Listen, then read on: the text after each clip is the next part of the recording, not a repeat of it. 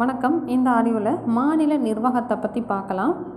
மாநில நிர்வாகம் அப்படிங்கிறது எதுக்குள்ளே வரும் அப்படின்னா மாநில அரசுக்குள்ளே வரும். மாநில அரசு அப்படின்னா நமக்கு தெரியும் பகுதி ஆறில் வந்து இருக்குது விதிகள் நூற்றி ஐம்பத்தி ரெண்டுலேருந்து இரநூத்தி முப்பத்தி ஏழு வரைக்கும் இருக்குது இந்த விதிகளை வந்து நம்ம ஆறு பிரிவாக வந்து பார்க்கலாம். அதுக்கு முன்னாடி இப்போ மாநில அரசு அப்படின்னு சொல்லி எடுத்துட்டோம்னா அதை வந்து மூணாக வந்து பிரிக்கலாம். ஒன்று நிர்வாகம் அடுத்து சட்டமன்றம் நீதித்துறை அப்படின்னு சொல்லிட்டு மூணாக வந்து பிரிக்கலாம். மாநில அரசு நிர்வாகம் சட்டமன்றம் நீதித்துறை அப்படின்னு சொல்லிட்டு மூணாக பிரிக்கலாம். இதில் நிர்வாகத்துக்குள்ளே என்னெல்லாம் வரும் அப்படின்னா நிர்வாகம் அப்படின்னா ஆளுநர் ஆளுநர் கீழே முதலமைச்சர் அவருக்கு கீழே அவரோட அமைச்சரவை. அந்த ஆர்டரில் வரும். இதே இது நீதித்துறை அப்படின்னா நமக்கு தெரிஞ்சது தான் உயர் நீதிமன்றம் மாவட்ட நீதிமன்றம் அடுத்து கிளை நீதிமன்றங்கள் அப்படின்னு சொல்லி வரும். இப்போ இதில் விதிகள் அப்படின்னு சொல்லி பார்த்தோம் அப்படின்னா நிர்வாகத்துக்கான விதிகள் விதி நூற்றி ஐம்பத்தி மூணுலேருந்து நூற்றி அறுபத்தி ஏழு வரைக்கும். விதி நூற்றி ஐம்பத்தி மூன்றிலிருந்து நூற்றி அறுபத்தி ஏழு வரைக்கும். அடுத்து சட்டமன்றத்துக்கான விதிகள் அப்படின்னு சொல்லி பார்த்தோன்னா விதி நூற்றி அறுபத்தி எட்டுலேருந்து இரநூத்தி பன்னிரெண்டு வரைக்கும் சட்டமன்றத்துக்கான விதிகள். அடுத்து நீதித்துறை அப்படின்னு சொல்லி எடுத்துட்டோன்னா விதிகள் இரநூத்தி பதினாறுலேருந்து இரநூத்தி முப்பத்தி ரெண்டு வரைக்கும் உயர்நீதிமன்றம் அடுத்து சார்பு மற்றும் துணை நீ சார்பு அல்லது துணை நீதிமன்றத்துக்கான விதிகள் இரநூத்தி முப்பத்தி மூன்றுலேருந்து இரநூத்தி முப்பத்தி ஏழு வரைக்கும்.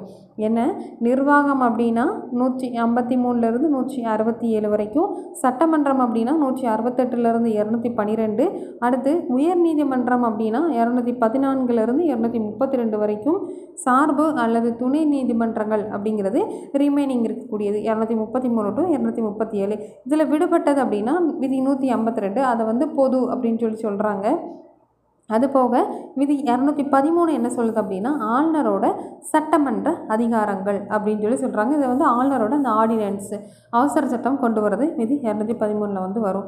இப்போ இதில் வந்து இந்த ஆளுநர் அப்படிங்கிற டாப்பிக்கை பற்றி மட்டும் இன்றைக்கி பார்க்கலாம்.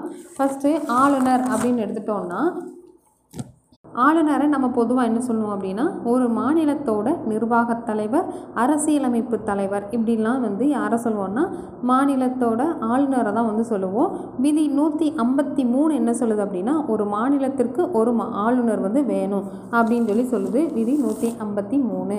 அடுத்து என்னென்னா இந்த ஆளுநர் வந்து ஒரு பேரளவு தலைவர் தான் வந்து இருப்பார். உண்மையான தலைவர் வந்து யாருன்னா சிஎம் தான் வந்து உண்மையான தலைவர். இவர் வந்து ஒரு பேரளவு தலைவராக தான் வந்து இருப்பார். இவர் வந்து ஒரு மத்திய அரசோட ஒரு முகவராக நியமனம் பண்ணக்கூடியதும் மத்திய அரசு தான். இவர் வந்து ஒரு மத்திய அரசோட முகவராக தான் வந்து செயல்படுவார். அதுக்கப்புறம் விதி நூற்றி ஐ ஐம்பத்தி நான்கு நூற்றி ஐம்பத்தி நான்கு என்ன சொல்லுது அப்படின்னா ஆளுநரோட நிர்வாக அதிகாரங்களை பற்றி சொல்லுது. அதில் பிரிவு ஒன்று நூற்றி ஐம்பத்தி நாலில் பிரிவு ஒன்று என்ன சொல்லுது அப்படின்னா ஆளுநரோட நிர்வாக அதிகாரங்கள் நிர்வாக அதிகாரங்கள் அதாவது ஒரு மாநிலத்தோட நிர்வாக அதிகாரங்கள் ஆளுநர்கிட்ட தான் இருக்குது அப்படின்னு சொல்லக்கூடியது வந்து விதி நூற்றி ஐம்பத்தி நான்கு. இது போக ஒரு சட்ட திருத்தம் ஏழாவது அரசியலமைப்பு சட்ட திருத்தம் ஆயிரத்தி தொள்ளாயிரத்தி ஐம்பத்தி ஆறு என்ன சொல்லுது அப்படின்னா இரண்டு அல்லது அதற்கு பேர் அதற்கு மேற்பட்ட மாநிலங்களுக்கு ஒரே ஆளுநரை வந்து நம்ம வந்து நியமிக்கலாம் அப்படிங்கிறத சொல்லக்கூடியது வந்து என்னென்னா ஏழாவது சட்ட திருத்தம் ஆயிரத்தி தொள்ளாயிரத்தி ஐம்பத்தி ஆறு. இதுக்கான விதி அப்படின்னு சொல்லி பார்த்தோன்னா விதி நூற்றி ஐம்பத்தி எட்டு அதில் மூணு ஏ. விதி நூற்றி ஐம்பத்தி எட்டில் பிரிவு மூணு ஏ. அதுக்கடுத்து இப்போ ஆளுநர் பார்த்தாச்சு. அடுத்து ஆளுநரோட நியமனம். ஆளுநரோட நியமனம் பார்த்தோம் அப்படின்னா யாரை நியமனம் பண்ணுவாங்க அப்படின்னா குடியரசுத் தலைவர். இப்போ ஆளுநரோட நியமத்து நியமனத்திற்கான விதி வந்து நூற்றி ஐம்பத்தி ஐந்து. யாரை நியமனம் பண்ணுவாங்கன்னா குடியரசுத் தலைவர் தான் வந்து பண்ணுவாங்க. குடியரசுத் தலைவர் பண்ணினாலுமே அதற்கு வந்து பரிந்துரை அவர் என்ன பண்ணணும் அப்படின்னா அந்த மாநிலத்தோட ஆளுநர்கிட்ட வந்து சாரி இந்த மாநிலத்தோட முதல்வர்கிட்ட முதல்வர்கிட்ட வந்து பரிந்துரை நான் கலந்து ஆலோசிச்சுட்டு அதுக்கப்புறம் தான் வந்து அவரை வந்து நியமனம் பண்ணுவாங்க. அவர் வந்து கண்டிப்பாக அவரோட சொந்த மாநிலத்தவராக இருக்கக்கூடாது வேறு மாநிலத்தவராக வந்து இருக்கணும். இவர் வந்து குடியரசுத் தலைவர் விரும்புகிற வரைக்கும் மட்டும்தான் அந்த பதவியில் வந்து இருப்பார். குடியரசுத் தலைவர் நினச்சார் அப்படின்னா அவரை பதவி நீக்குவார். இல்லை அப்படின்னா வேறு மாநிலத்துக்கு கூட அவரை வந்து மாற்றி போடலாம். அடுத்து என்னென்னா இப்போ இவர் ஆளுநரை நினைச்சார் அப்படின்னா அவரே வந்து ராஜினாமா கடிதத்தை குடியரசுத் தலைவர்கிட்ட கொடுத்துட்டு அவர் வந்து ராஜினாமா பண்ணிக்கலாம். இப்போ என்னென்னா ஒரு உச்சநீதிமன்றத்தோட தீர்ப்பு நைன்டீன் செவன்ட்டி நைனில் வந்து என்ன சொல்கிறாங்க அப்படின்னா இந்த ஆளுநரோட அலுவலகம் வந்து மத்திய அரசுக்கு கீழே செயல்படக்கூடிய ஒரு அலுவலகம் கிடையாது. இது வந்து ஒரு சுதந்திரம் பெற்ற அரசியலமைப்பு அமைப்பு. இது வந்து மத்திய அரசோட கட்டுப்பாட்டிலையும் கிடையாது. மத்திய அரசோட கட்டுப்பாட்டிலையோ அதுக்கு கீழே வந்து செயல்படாது அப்படின்னு சொல்லிட்டு உச்சநீதிமன்றத்தோட தீர்ப்பு ஆயிரத்தி தொள்ளாயிரத்தி எழுபத்தி ஒம்பது வந்து சொல்லுது. அடுத்து ஆளுநரோட பதவிக்காலம். இந்த பதவிக்காலத்தை பற்றி சொல்லக்கூடிய விதி வந்து விதி நூற்றி ஐம்பத்தி ஆறு. இவரோட பதவிக்காலம் வந்து ஐந்து ஆண்டுகள். ஆனாலுமே குடியரசுத் தலைவர் நினச்சார் அப்படின்னா அதுக்கு முன்னாடி கூட அவரை வந்து பதவியிலிருந்து தூக்கலாம். அதாவது குடியரசுத் தலைவர் விருப்பம் விருப்பத்தின் அடிப்படையில் தான் அந்த பதவியில் வந்து இருப்பார். எத்தனை முறைனாலும் அவர் வந்து பதவி வைத்துக்கலாம். அதே மாதிரி என்னென்னா அடுத்த ஆளுநர் பதவி இருக்கிற வரைக்கும் இவர் வந்து பதவியில் வந்து இருப்பார். இவருக்கு பதவிக்காலம் அப்படிங்கிறது அஞ்சு ஆண்டுன்னு சொன்னாலுமே ஆனால் வந்து கால வரையறை வந்து கிடையாது. எப்போனாலும் அவர் வந்து குடியரசுத் தலைவரால் நீக்கப்படலாம். இதுக்கு எடுத்துக்காட்டாக நம்ம பார்த்தோன்னா நைன்டீன் எயிட்டி நைனில் விபி சிங் தலைமையிலான அரசு வந்து ஆட்சிக்கு வந்திருக்கும். அப்போ என்ன பண்ணியிருப்பாங்க அப்படின்னா அதுக்கு முன்னாடி இருந்த காங்கிரஸ் வந்து யாரெல்லாம் நியமித்தாங்களோ அந்த ஆளுநர்லாம் பதவி விலகுங்க அப்படின்னு சொல்லி சொல்லியிருப்பாங்க. அதே மாதிரி நெக்ஸ்ட் டைம் வந்து பிவி நரசிம்மராவ் காங்கிரஸ் வந்து ஆட்சிக்கு வந்தப்போ காங்கிரஸை சேர்ந்த பிவி நரசிம்மராவ் வந்து ஆட்சிக்கு வந்தப்போ அந்த விபி சிங் அதுக்கப்புறம் சந்திரசேகர் இவங்க ரெண்டு பேர் இவங்க ரெண்டு பேரோட அரசாங்கத்தால் நியமிக்கப்பட்ட மாநில ஆளுநர்கள் வந்து கிட்டத்தட்ட ஒரு பதினாலு பேர்.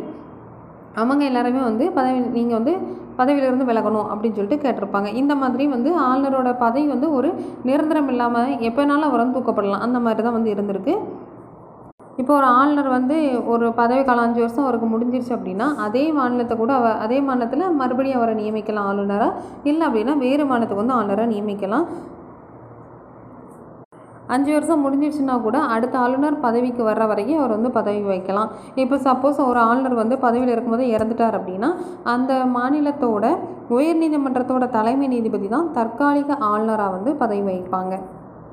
ஒரு ஸ்டேட்டுக்கு வந்து ஒருத்தரை இப்போ நம்ம தமிழ்நாடு ஸ்டேட்டுக்கு ஒருத்தரை மாநில ஆளுநராக வந்து நியமிச்சுட்டு அவரை வந்து என்ன பண்ணலாம் அப்படின்னா வேறு ஸ்டேட்டு கூட வந்து இடமாற்றம் வந்து பண்ணலாம் அப்படிங்கிறதையும் சொல்கிறாங்க அதுக்கப்புறம் என்ன அப்படின்னா தகுதி ஆளுநரோட தகுதி. இதை பற்றி சொல்லக்கூடிய ஆர்டிக்கிள் விதி நூற்றி ஐம்பத்தி ஏழு. அவர் என்ன பண்ணணும்? நமக்கு தெரிஞ்சதான் இந்திய குடிமகனாக இருக்கணும் முப்பத்தி ஐந்து வயது நிரம்பி இருக்கணும். லாபம் தரக்கூடிய எந்த தொழிலில் வந்து ஈடுபடக்கூடாது? மத்திய சட்டம் மத்திய அதாவது பார்லிமெண்ட்டில் ஈர அவையிலேயோ மாநில சட்டமன்றத்திலேயோ உறுப்பினராக வந்து இருந்தார் அப்படின்னா அவரோட ஆளுநர் பதவி வந்து காலியாகும். இதெல்லாம் வந்து அவரோட தகுதிகள் பற்றி சொல்லியிருக்காங்க. அதே மாதிரி ஒரு ஆளுநரை வந்து நியமனம் பண்ணும்போது மாநில முதலமைச்சரோட ஆலோசனையும் வந்து குடியரசுத் தலைவர் கேட்பாங்க. ஏன் அப்படின்னா அந்த மாநிலத்தில் ஒரு சும சுமூகமான அரசியலமைப்பு செயல்படணும் அப்படின்னா ஆளுநருக்கும் அந்த ஆளுநருக்கும் சிஎமுக்கும் ஒரு நல்ல உறவு இருக்கணும் அப்படிங்கிறதுக்காக என்ன பண்ணுவாங்க அப்படின்னா மாநில முதலமைச்சர்கிட்டே வந்து ஆலோசனை வந்து கேட்பாங்க. அடுத்து ஆளுநர் பதவி பிரமாணம். இந்த பதவி பிரமாணம் பார்த்தோம் அப்படின்னா விதி நூற்றி ஐம்பத்தி ஒன்பது. விதி நூற்றி ஐம்பத்தி ஒன்பது என்ன சொல்லுது அப்படின்னா அவரோட பதவி பிரமாணத்தை பற்றி சொல்லுது. யார் வந்து பதவி பிரமாணம் பண்ணி வைப்பாங்க அப்படின்னா உயர்நீதிமன்ற தலைமை நீதிபதியாக வந்து பண்ணி வைப்பாங்க. அவங்க இல்லை அப்படின்னா மூத்த நீதிபதி வந்து பண்ணி வைப்பாங்க. இவரோட உறுதிமொழியும் வந்து விதி நூற்றி ஐம்பத்தி ஒன்பது. என்ன அவரோட உறுதிமொழி என்ன அப்படின்னா உண்மைத்தன்மையோட அலுவலகத்தில் செயல்படுறது அரசியலமைப்பு மற்றும் சட்டத்தை வந்து பாதுகாத்து பராமரிக்கிறது மாநில மக்களுக்காக சேவை மற்றும் நல்வாழ்வுக்காக தன்மை அர்ப்பணித்தல். இது எல்லாமே அவரோட உறுதிமொழியாக வந்து இருக்கும். அடுத்து இவரோட பதவி நீக்கம். பதவி நீக்கம் அப்படின்னு சொல்லி பார்த்தோன்னா அதுக்கு முன்னாடி சம்பளம் பார்த்துக்கலாம் சம்பளம் வந்து மாநில ஆளுநர் பாராளுமன்றம் சாரி பாராளுமன்றம் தான் வந்து மாநில ஆளுநருக்கு வந்து எவ்வளோ சம்பளம் இருக்கும் அப்படிங்கிறத வந்து நியம் ஃபிக்ஸ் பண்ணுவாங்க. பதவி காலத்தில் வந்து அவரோட சம்பளமோ படியோ வந்து குறைக்கப்படாது. அப்படின்னு சொல்லக்கூடியது வந்து என்னென்னா ஆயிரத்தி தொள்ளாயிரத்தி எண்பத்தி ஆறு படி வந்து சொல்லியிருக்காங்க. எண்பத்தி ஆறில் வந்து சொல்லியிருக்காங்க. பதவி காலத்தில் அவரோட சம்பளமோ படியோ வந்து குறைக்கப்படாதுன்னு சொல்லியிருக்காங்க. அதே மாதிரி அவருக்கு சம்பளம் என்ன அப்படின்னா ஒன்று புள்ளி ஒன்று ஜீரோ லட்சமாக வந்து இருந்திருக்கு. இப்போ வந்து பார்த்தோம் அப்படின்னா மூன்று லட்சமாக வந்து இருக்குது ரெண்டாயிரத்தி பதினெட்டில் ஒரு லட்சத்தி பத்தாயிரரூவா இப்போ வந்து மூன்று லட்சமாக வந்து அவரோட சம்பளம் வந்து இருக்குது இதுக்கப்புறம் சம்பளம் அப்படின்னு சொல்லி பார்த்தோன்னா மாநில தொகுப்பு நிதியில் தான் வந்து கொடுப்பாங்க. ஆளுநர் சம்பளம் மற்றும் செலவு படி சட்டம் ஆயிரத்தி தொள்ளாயிரத்தி எண்பத்தி ரெண்டுன்னு ஒரு சட்டமே வந்து இருக்குது சம்பளம் வந்து மாநிலத்தோட தொகுப்பு நிதியில் தான் வந்து கொடுப்பாங்க. மாநில ஆளுநரோட சம்பளம் மற்றும் செலவு படி சட்டம் ஆயிரத்தி தொள்ளாயிரத்தி எண்பத்தி ரெண்டு இது போக வேறு என்ன விதிகள் இதில் வந்து விட்டுருக்கு அப்படின்னா விதி நூற்றி ஐம்பத்தி எட்டு. என்னெல்லாம் பார்த்துருக்கோம்? ஆளுநரோட ஆளுநர் அப்படிங்கிறது நூற்றி ஐம்பத்தி மூணு. ஒரு மாநிலத்துக்கு ஒரு ஆளுநர் வேணும் அப்படின்னா அது வந்து நூற்றி ஐம்பத்தி மூணு. நூற்றி ஐம்பத்தி நாலு என்னென்னா அவரோட நிர்வாக அதிகாரங்களை பற்றி சொல்லக்கூடியது. நூற்றி ஐம்பத்தி ஐந்து வந்து அவரோட நியமனம். நூற்றி ஐம்பத்தி ஆறு என்ன அப்படின்னா அவரோட பதவிக்காலம் நூற்றி ஐம்பத்தி ஏழு தகுதி நூற்றி ஐம்பத்தி ஒன்பது பதவி பிரமாணம். அதுக்கப்புறம் என்னென்னா சம்பளம் பதவி நீக்கம். பதவி நீக்கம் அப்படின்னா இந்த இவரோட பதவி நீக்கத்தில் மாநில சட்டமன்றமோ உயர்நீதிமன்றமோ வந்து பங்கு பெற இயலாது அப்படின்னு சொல்லி சொல்கிறாங்க இதில் வேறு என்ன விதிகள் விட்டு போயிருக்கு அப்படின்னா நூற்றி ஐம்பத்தி எட்டு. அது என்னென்னா ஆளுநர் அலுவலகத்தோட நிபந்தனைகள். அந்த ஆளுநர் அலுவலகத்தோட நிபந்தனைகள் என்ன அப்படின்னா இவர் வந்து பாராளுமன்றத்தோட ஈரவை உறுப்பினராகவோ இல்லை மாநில சட்டமன்றத்தில் உறுப்பினராகவோ இருக்கக்கூடாது. அப்படி இருந்தார் அப்படின்னா அவரோட பதவி வந்து காலியாகிரும். அதே மாதிரி இவர் என்ன பண்ணலாம் அப்படின்னா ஆதாயம் தரக்கூடிய பதவி பதவிகள் வகுக்கக்கூடாது. வகிக்கக்கூடாது. வாடகையற்ற இருப்பிடமாக ராஜ்பவனத்தை வந்து இவர் வந்து யூஸ் பண்ணிக்கலாம். அதே மாதிரி என்னென்னா பாராளுமன்றம் வந்து பாராளுமன்றத்தால் அனுமதிக்கப்பட்ட அந்த ஊதியம் படிகள் முன்னுரிமைகள் இதெல்லாமே இவருக்கு வந்து உண்டு. ரெண்டு ஒரே நபர் இரண்டு அல்லது அதற்கு மேற்பட்ட மாநிலங்களுக்கு வந்து ஆளுநராக நியமிக்கும் போது என்னாகும் அப்படின்னா சம்பளம் படிகள் வந்து யார் கொடுப்பாங்க அப்படின்னா ரெண்டு மாநிலமே வந்து ஷேர் பண்ணும். அந்த ஷேர் எவ்வளோ ஷேர் ரேஷியோ எவ்வளோன்னு சொல்லிட்டு யார் ஃபிக்ஸ் பண்ணுவோம் அப்படின்னா குடியரசுத் தலைவர் தான் வந்து ஃபிக்ஸ் பண்ணுவார். அதுக்கப்புறம் வந்து அவரோட பதவி காலத்தில் வந்து சம்பளம் படி ரெண்டையுமே வந்து குறைக்க முடியாது. வேறு என்ன சொல்லுதாங்க அப்படின்னா இவர் வந்து அவரோட அலுவலக செயல்பாட்டுக்கு யாருக்குமே வந்து பதில் சொல்லணும் அப்படிங்கிறது வந்து தேவை கிடையாது. ரெண்டாயிரத்தி அதோட சம்பளம் பற்றி கொடுத்துருக்காங்க சம்பளம் என்னென்னா ரெண்டாயிரத்தி பதினெட்டில் ஒன்று ஒன் ஒரு லட்சத்தி பத்தாயிரம் இருந்தது இப்போ வந்து மூன்று லட்சமாக வந்து இருக்குது அதே மாதிரி இவர் வந்து குற்றவியல் நடைமுறைகளுக்கு வந்து உட்படுத்த இயலாது. அவரை கைது பண்ணவோ சிறை வைக்கவோ வந்து முடியாது.